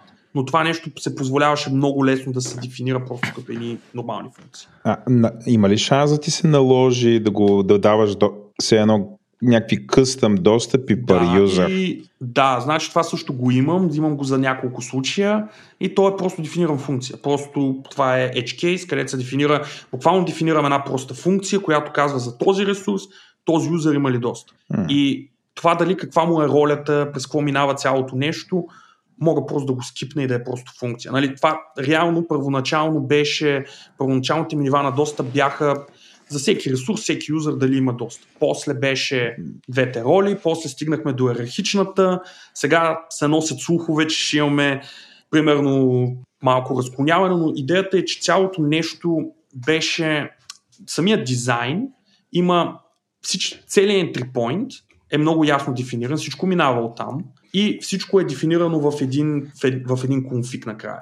И цялата машинария, която работи помежду тиците, например, цялата система, примерно, хендълва ексепшена за няма достъп. Това нещо се логва, това нещо минава през... Малко съм главър инженернал, но имам такъв лог с кога някой юзър се опитва да докопа нещо, което няма достъп, как е стигнал до там. Радо, има ли възоснова на това кой гледа конкретен ресурс? Променят ли се някакви причасти от UI на ресурса? Примерно, и да виждат едни бутони, други да не виждат други бутони. Да, значи и това как се защитаваш, в смисъл след време нещо да не оплескаш и всъщност едни роли, които не трябва да виждат някакви бутони. Да. Ами, значи дефенса ми е тестове. Имам си тестове за тия кейсове, защото те са доста такова, но истината е, че те и да видят бутона, ако го кликнат. Мен най-важно ми е самото действие на бутона. А те няма да могат го изпълнят. Да, нали, защото първия ми левел винаги е, че на бекенда, примерно ще дам пример, транзакции, нали. Все пак прави нещо като четворен софтуер, имам транзакция. Само директора на компанията може да трие транзакции, никой друг. Така че той вижда бутона Is3, той като го натисне, на бекенда валидира целия пайплайн. Ако някой друг го натисне, за това всъщност използвам и този лог система, да видя, добре, чакай малко. Получавам в момента ексепшън, който се логва, че някакъв счетоводител пробва да изтрие транзакция. И почва да задаваш въпроса, как е стигнал до това нещо? Нали, как е стигнал до това място? Защото нали, поне това, което научих нали, през моята кариерата ми е 100% ще усерем нещо. Въпросът е ако да можем много лесно да трейснем как е стигнало това. Нали, примерно аз наистина го логвам като application level exception, че някой се е докопал до ресурс, който той не вижда. И защо е стигнало до там? И буквално аз му гледам през нали, Analytics, окей, той е минал тази страница, о, тук съм забрал да сложа този флаг. О, тук някой му е пратил линк, окей, that's fine, примерно на меседжа. Това, което логва тези неща е нещо, което идва от бекенда си е вградено или значи, нещо къстъм си написал? Това е една табличка и ползвам, има един, аз това, което ползвам за exception tracking се казва Sentry и всъщност 90% от там Sentry, да, Sentry. Окей. Да. Тоест ползваш Sentry за този вид меседжинг. Да, защото за мен супер. Това е някой да пробва да достъпи нещо, което няма достъп, е такъв левел. В Product Hunt правихме нещо подобно, само че там мина през друго място, защото нон-стоп някакви ботове ни скрепваха полетата и беше хубаво да няма достъп до тия неща, но тук в системата е точно това. Опитвам се да видя нали, тези нива на достъп през какво минават. Да, и аз няколко мисли ми додоха. Първо, аз много често обичам да гърмя с 403, т.е. обичам да фърлям ексепшън вместо да връщам 403, като някой достъпва нещо, до което няма достъп. Предпочитам да го третирам като ексепшън, отколкото като тук проще върна 403 и сме готови. Защото много по-често това се случва, не защото някой те скрейпва или някой конструира урълът и експериментира, а защото някъде си оставил някой бутон, който не трябва да е там. Или защото някъде друга да си направил някаква грешка. Така че аз също много предпочитам да държа 403-ките като ексепшени, които тият в ерър тракинга, а не като нормално поведение, което не отива в ерър тракинга. Това, нали, ако имаш много хора да те скрепват, престава да работи, освен ако не мога да идентифицираш хубаво, но по принцип това ми е дефолт. Даже в един проект държах и 404-ките в ерър тракинг. И за този проект работеше, защото много рядко някой си измисляше урълът, които да удря. Много по-често някъде съм линквал към нещо, което не е валидно и това 404 е програмистка грешка, а не е.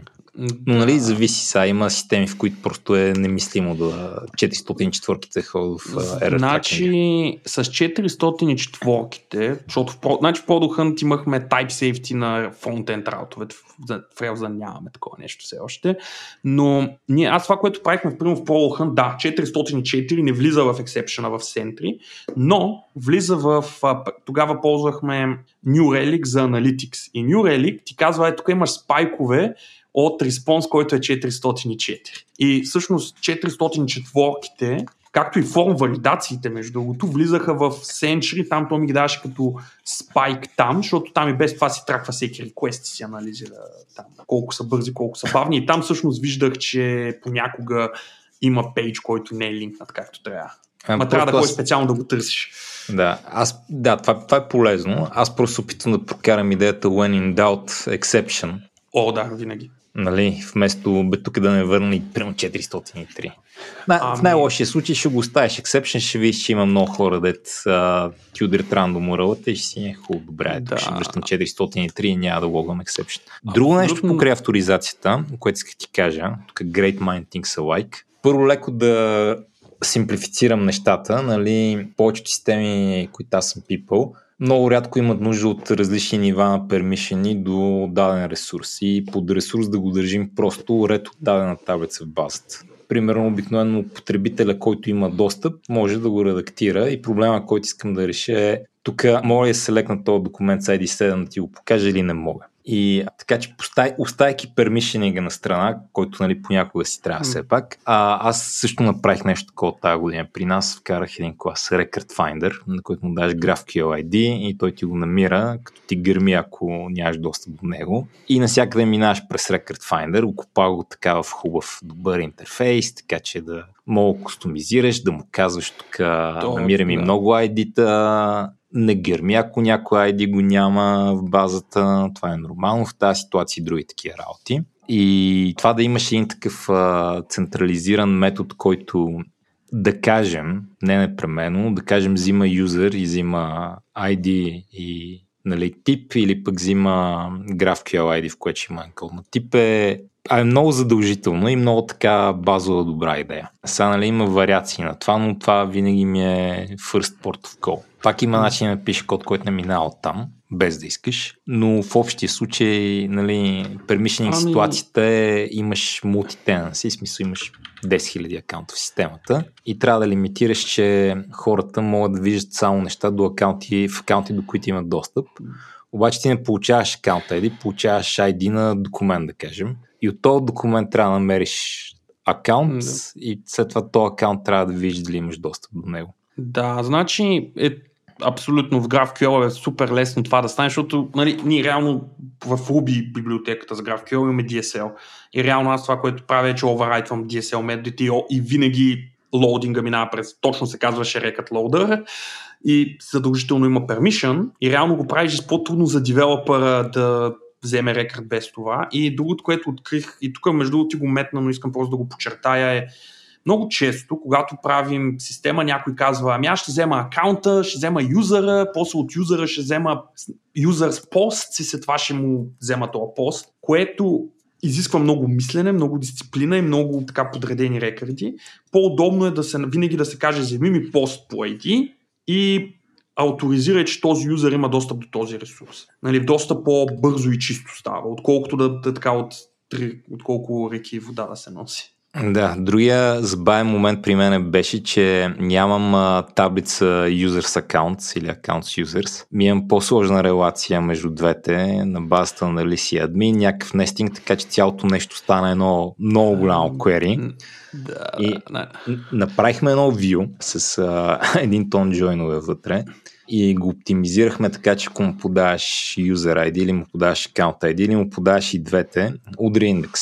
И съответно в юзер обекта може да се заредят резултатите от това view за акаунтите, които те интересуват, той го кешира, защото нали, проблемът е, че ако имаш статичен метод някъде и го викнеш 50 пъти, това нещо нали, няма да направи все пак 50 проверки натам. И това беше един компонент. Другия компонент беше да напишеш някъде мапинг от модела, който имаш, примерно документ, на този документ как да му намеря акаунта, който да автоматизирам. Понеже моята система в момента е иерархична. Тоест, най-отгоре е акаунт, след това всеки акаунт има сграда и примерно сградата има апартамент. Нали, това е кора на моята система. И аз имам едни сервис обекти,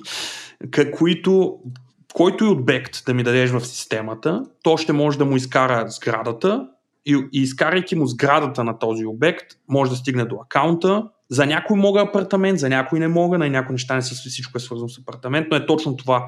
В системата имам нещо, което буквално го имам като интерфейс, който е окей, that has building. Нали, аз обичам си кръщам has building.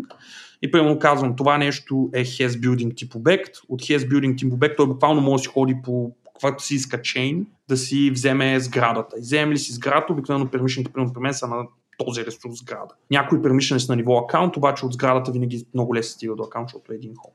Да, ами то тук има много нюанси. Има нюанси как да го направиш така, че да кешираш неща, които правиш по няколко пъти. Ето, това оптимизацията е другата тема. Да, къде се слага? Има нюанси къде го слагаш, примерно доколкото сващам ти си го сложиш в Active Record, аз съм избрал да го сложа извън Active Record. Не, това, значи това, смисъл, част от логиката е там, но основното е на сервис обекти. Аз па даже би го сложих в Active Record, просто Active Record ми в момента не е такова. Няма да го понесе много добре за нещастие. Но да, предлагам ти да игнорираме тия нюанси, просто да ги флагам, че съществуват и са проблеми, които и те трябва да се решат и да продължим нататък. Добре. Добре, спомена View Components. И сега кажеш View Components, ама за нашите слушатели имаш пред нещо много конкретно в Rails. Точно така, да. Сега аз View Components съм чел документацията, не съм ги ползвал. Ями, разкажи какво представляват, да. Какво е якото, значи, и какво е гадното. Да, значи View Components, много грубо казано, е просто да можем да си дефинираме един Ruby клас с един темплейтен файл и да кажем, че това е компонент и да го ползваме като юнитче. Примерно правим си един клас, който се казва button и това нещо ни рендира бутона.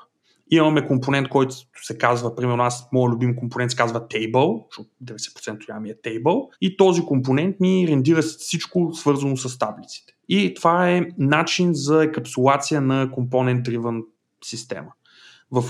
Това не е нещо, което е built-in в Rails, това е нещо, което идва от GitHub. GitHub са го екстрактнали това нещо като библиотека и са го open source-нали, тъй като в стандартния Rails ние нямаме компоненти като компоненти, ние имаме view helper, които са просто функции, които генерират HTML. Или имаме другото, което е примерно partial, което е примерно HTML, който може да го преизползваме на няколко места.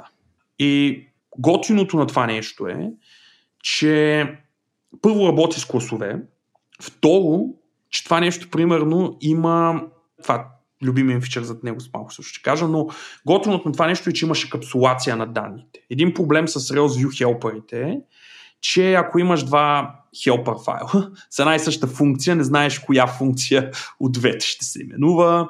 Много често вътре се използва internal state от контролери. Проблемът и с паршалите пък е, че ходиш и гониш 50 паршала, ма дали е с долна черта, ама дали е всъщност по директориите, докато с тия компоненти много лесно можеш да ги билднеш. Това е едното. Второто е, компонентите имат един много як built-in фичър, който се нарича слотове, който ти позволява буквално като DSL да си дефинираш обзето билдър патърн за компоненти. Примерно моя компонент, нека кажем аз имам един компонент, който се казва filter form. Това е една формичка за филтриране. Filter form, викаш го и на този filter form му викаш методи, как да генерираш различните поленца и той си знае какъв ми е стейта, какви са поленцата, какво е името, как да ги покаже и така нататък. И третия му много як фичър е, това често казано в React, ви предполагам на работа ползвате ли Lookbook? Не Lookbook, а Storybook. Ползваме, да. Знаеш каква болка е да се тъпне Storybook, нали? Ох, леле, майко. Сега, компонентите, които са View Components, built-in, имат тъй наречените превю файлове, които работят по същия начин, както в Rails имаме превю на имейли. Нали, в Rails имаме много яко начин да видим как ни изглеждат имейлите. Те имат, понеже генерират чисто HTML, много такъв формат за такова. Има един джем, който се казва Lookbook, който се слага като engine, който е буквално такъв UI view превюър, с всички фичери на Storybook, който обаче го инсталирах буквално за 15 минути и тръгна, и нищо не съм пипал. Да. Нали, само имайки това, си заслужава, нали, самите компоненти. Реално аз ще ви дам един линк, защото в момента съм на един, аз го наричам на Радоазиатския тур, защото го водех на една Ruby конференция в Тайланд за View Components, сега в Тайван ще ходя да говоря за Rails View Components декември месец, така че съм на азиатски тур за View Components. Да, това е, че флагна е, че нали, като имаш паршали, които викаш с рендър паршал, просто много голяма мъка, ако и трябват някакви променеви на този паршал. И като твориш паршал, сега не си личи какви променеви очаква, трябва да така да отгатнеш магически и да видиш кой друг вик. В Rails 7.1 има един магически коментар, който ти валидира паршал променливите, който е много странен. Това го вкарах сега. Фенси. Значи, за нашите слушатели, които се чуят, че то в Rails сме такива лудити по отношение на компонентите. Тук историята е стара.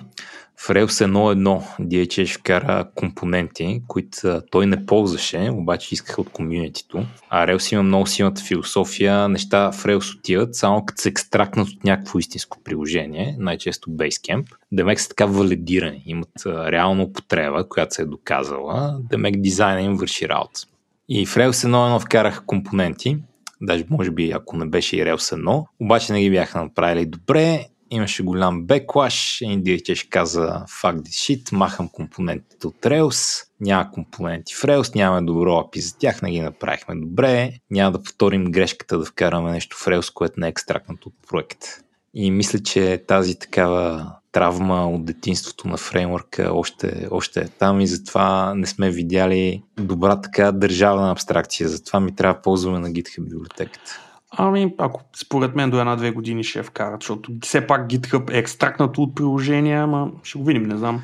Ще видим. Но само едно от опита ми с View Components е, значи те са tool, който е полезен, но това не значи, че примерно аз все още ползвам паршели, но аз буквално имам два типа паршели. Единият се казва долна черта форм, другия се нарича долна черта лист. Други паршели нямам, нали, като имена. И другото е, че пак имам, аз буквално в цялото приложение, как 500 екрана, имам 5 хелпера, които са ми в application helper и те всичките са translation related. Нали? Добре, още едно нещо ще питам и продължаваме нататък. Мислях си, че няма си говорим още за Rails, но ще продължим си говорим за Rails. RB или Slim или Haml? Не, аз съм си на RB. Просто в интерес на истината в момента, като си отворя някоя от страниците, аз нямам нито един HTML tag, всичко е View компонент и буквално с Slim би изглеждало доста DSL-like, но честно казано RB-то ми е фитва, честно казано, не е нещо. Да, като работихме заедно, аз много харесвах Slim. Той е яко, защото изглежда като някакъв DSL, обаче, често казвам, е много готино да може да си копирам един Tailwind. Tailwind UI, някакъв елемент, да си го пейсна, да си разместя някакъв HTML, да го така да е грозно, неподредено и работи. Това ще ти кажа и аз, че наскоро, но миналата година, да кажем, се върнах обратно в RB лагера. За нашите слушатели, Slim е темплейт в Ruby, който прилича на какво прилича? Как се казваше популярния JavaScript такъв? Jade ли беше? Jade. Той е клонинг на... Jade е клонинг на... Да, където идеята е първо тръгнатено нещо Haml, идеята е да имаш така питонски идентация вместо затварящи тагове. Даже дори синтакси са много супрости. Вместо да пишеш по-малко div, интервал, клас, равно, кавичка, нещо си, да напишеш просто div точка нещо си. То беше само CSS, CSS селектор пишеш, той ти го обръща. Да, и всичко неснато под него е елемент вътре в този div, всичко неснато на същото ниво му е сиблинг. Много ми харесваше тази идея едно време. В някои по-големи файлове ставаше мъка и затова все още имаме шорткът да видим, който пуска една вертикална черта, за да мога да видя нали, да става някъде какво е в този так и какво е до него. Местенето от един файл в друг беше също. Да, и това беше мъка. Но точно Tailwind ме бутна към това да се върна малко към RB, защото мога просто да копирам нещо от Tailwind UI и да го донатъкмя, защото с Slim трябва да почнеш да го процесваш, да го преработваш, да махнеш HTML таговете, ги замениш нещо друго. Но това много ме изненада, защото едно време като DHH не искаше вкара Slim в Rails, но вкара SCSS в Rails и всички бяхме ха-ха-ха DHH и неговите глупости. И сега съм DHH и бил прав тук. Много често се оказва прав да му се не види. Колкото и да те ядосва, мейква сенс в голяма част от случаите. Да, дори за неща, където си мисля, че така имам по-зряло мнение от радикалните му философии, от време на време се изненадвам и съм... Което ме сегуейва към Турбо. Да. Значи това няколко пъти сме си го говорили с нашите слушатели, но докато фронтенда отида към един свят, където пишем много JavaScript, правим много магъри, имаме React, правим сложни неща, света там е много готин. В Rails изследват как тук да пишем по-малко JavaScript, даже въобще да не пишем JavaScript. И са направили едно нещо турбо, което е комбинация от 3-4 неща. Направили са приложение с него, което е доста native, т.е. което се усеща като доста такова сингълпеш приложение, въпреки че не е съвсем. Може би най-близкото популярно нещо до него е HTMX. Само, че HTMX таргетиран за Rails. Нали? Идеята е, тук вместо да имаме темплети в JavaScript и да правим сложноти, просто да взимаме HTML от сървъра и да го слагаме на места. И нали, това работи на няколко нива. Примерно, първо, като правиш, вместо правиш full page reload, интерсепта всички линкове, взима HTML, заменя го, вместо да релоадва страницата. И това нали, е някакъв лек перформанс буст или понякога голям перформанс буст, защото не се зарежда отново JavaScript и CSS. Трябва JavaScript малко по-различно се пише, ако е такъв много ванила JavaScript, но най-базовото нещо на Turbo е просто да ти интерсетва patch релодите, да ги превръща в аре, да не презареждаме документа, CSS, JavaScript, просто да подменим HTML-а. Това едно време се казва TurboLinks. В момента един компонент от Turbo, който май се казва TurboDrive, но има още някои други. TurboFrame, TurboStreams и така нататък. Където идеята е, тук сървъра ще го питаме, дай ми нещо и вместо да ни дава JSON, тая право ни даде HTML и ние си го сложим някъде. Има един вариант, който е TurboFrames, където примерно ако цъкнеш линк вътре в този фрейм, линк ще трябва да ти върне друг фрейм, може да ти върне документ, който задържа фрейм, но ще подмени само фрейма. Въобще е някаква така идея да се направи интерактивност, която се усеща сингъл пейджи, ама без нали, целият танц. Вземи данни от API, рендира ги на клиента, ами направо вземи HTML от сървъра и го служи някъде. Първо ще питам дали си го ползвал, и после ще питам какво мислиш. Не съм го ползвал. Ползвал съм TurboLinks преди години, имплементирал съм в няколко предишни проекта, преди 10 години, тази логика, където общо взето Turbo, реално TurboDrive, TurboStreams го правят по-чисто. Нали, правил съм този вариант, където удраш пейдж с Ajax и това нещо връща JavaScript, който го евалюираш и примерно ти му фира страницата. Правил съм такива неща, но самия Turbo не съм го, в този новия му вариант не съм го пипал. Що не си пробва да го вкараш в Angry Building? Звучи като много добър таргет за това. Защото не ми трябва.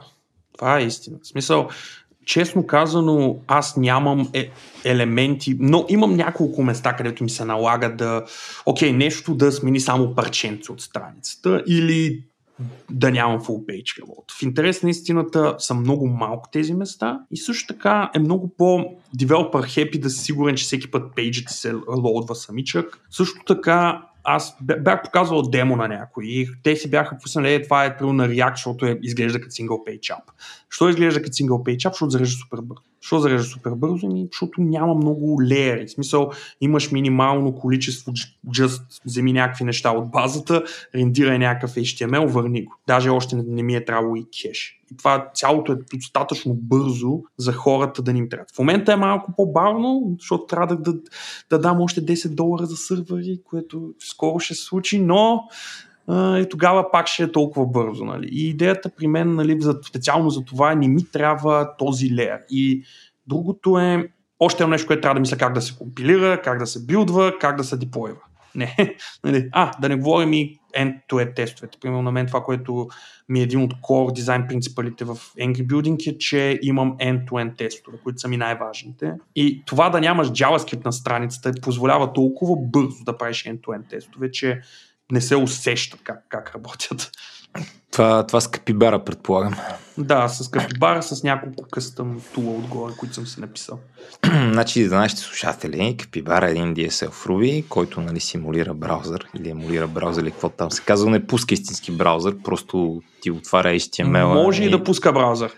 Може и да пуска браузър, но ти отваря HTML-а и нали, има функции като click-on, fill-in и така нататък, които усеща като интеракция, така написане малко код, който да парси HTML, да попълва форми и да сеща какво прави с тях. Приятно е. Аз напоследък съм по-голям фен на Playwright и на Cypress, още не съм решил кое ми харесва повече, може би Playwright, но там тестовете наистина стават много по-бавни, да не говорим за какво става с сидовете, защото предпочитам да си пише тестовете на JavaScript, а не на Ruby.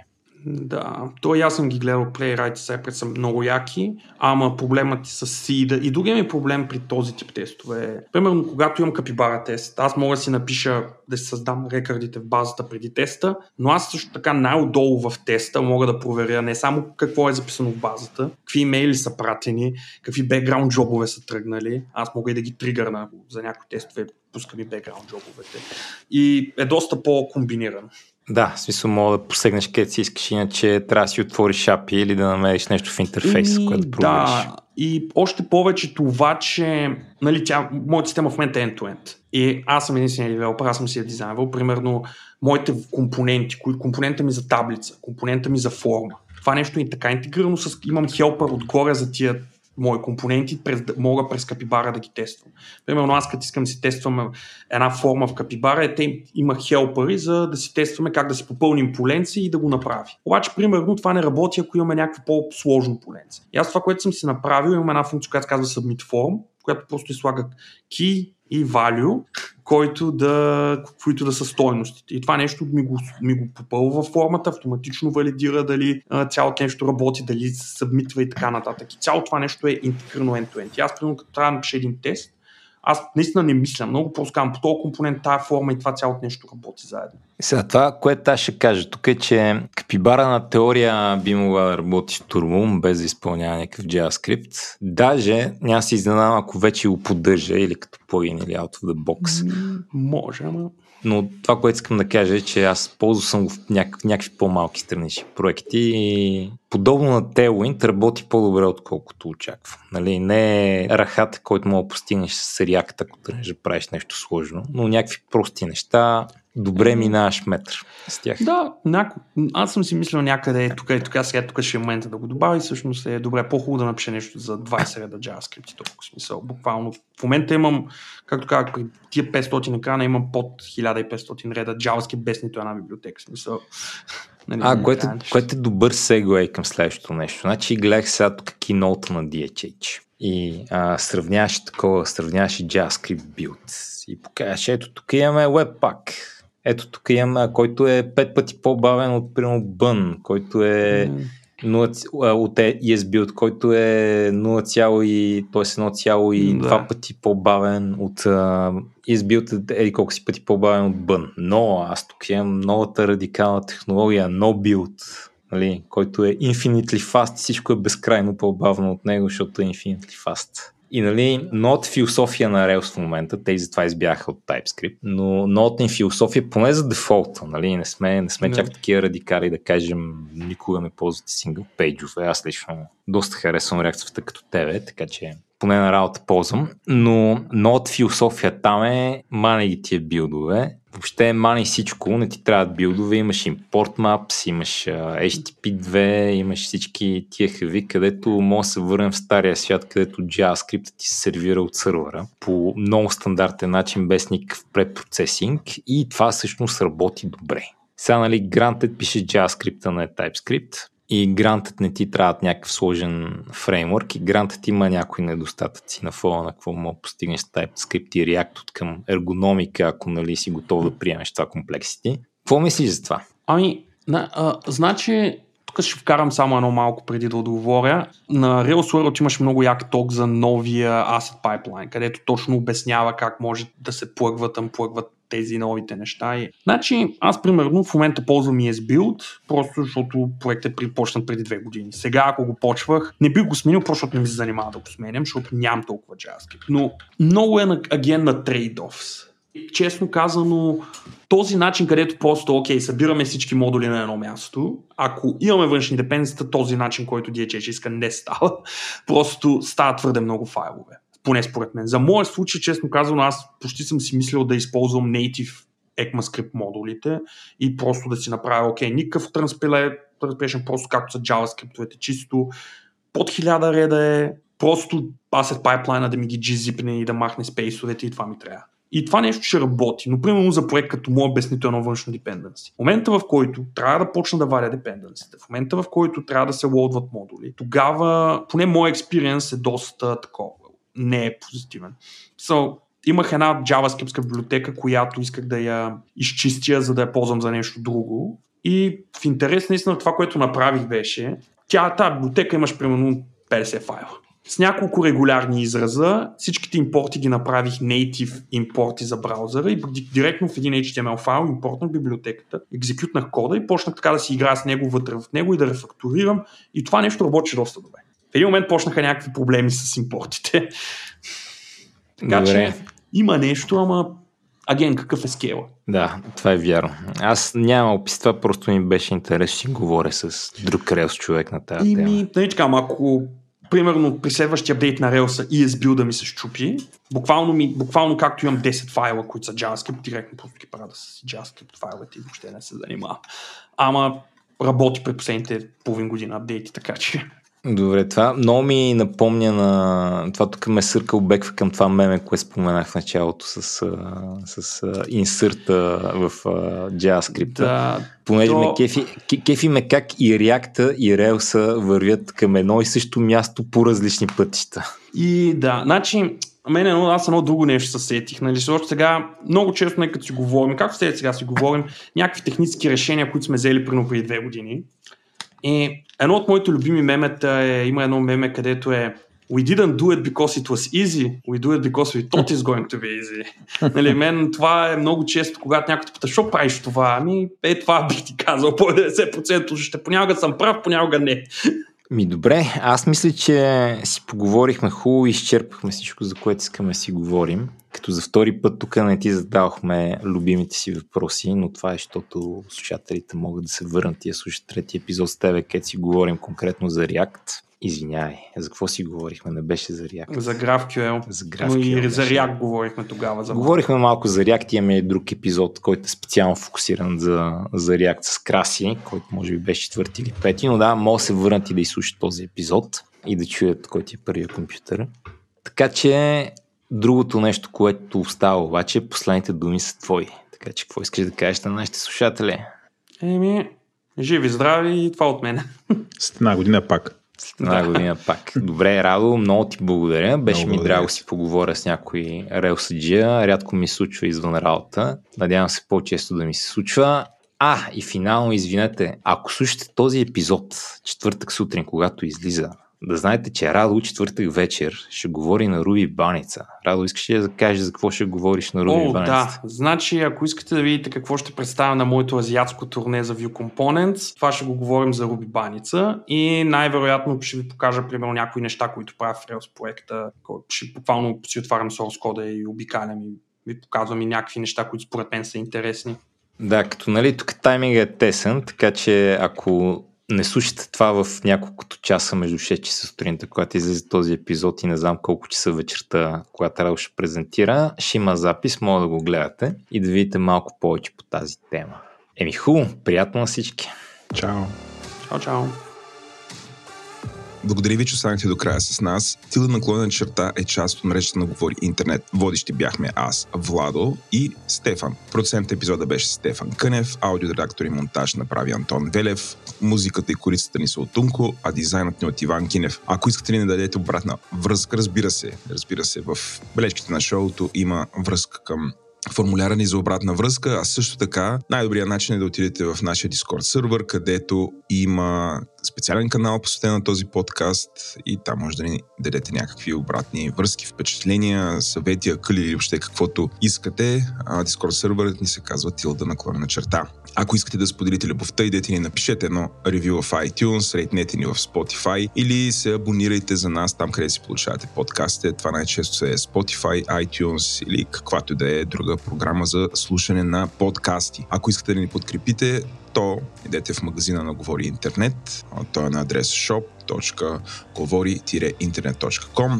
и там може да си купите някои от нашите тениски или въобще всякакъв мерчендайз от мрежата на Говори Интернет. Ако този подкаст не ви беше достатъчен, слушайте старите ми епизоди или пък ако сте ги слушали вече, имаме една камара други подкасти, например подкастът Майка Говори Интернет, подкастът Транзистор, в който си говорим за джаджи, Дропи Чили, в който си говорим за храна, Парите говорят, в който си говорим за инвестиции, естествен интелект, в който си говорим за подобряване на качеството на живота и психология, Говори артиста, който си говорим за съвременно изкуство и Ден, нашият всекидневен подкаст, който е новинарски. Благодаря ви, че останахте до тук. До нови срещи!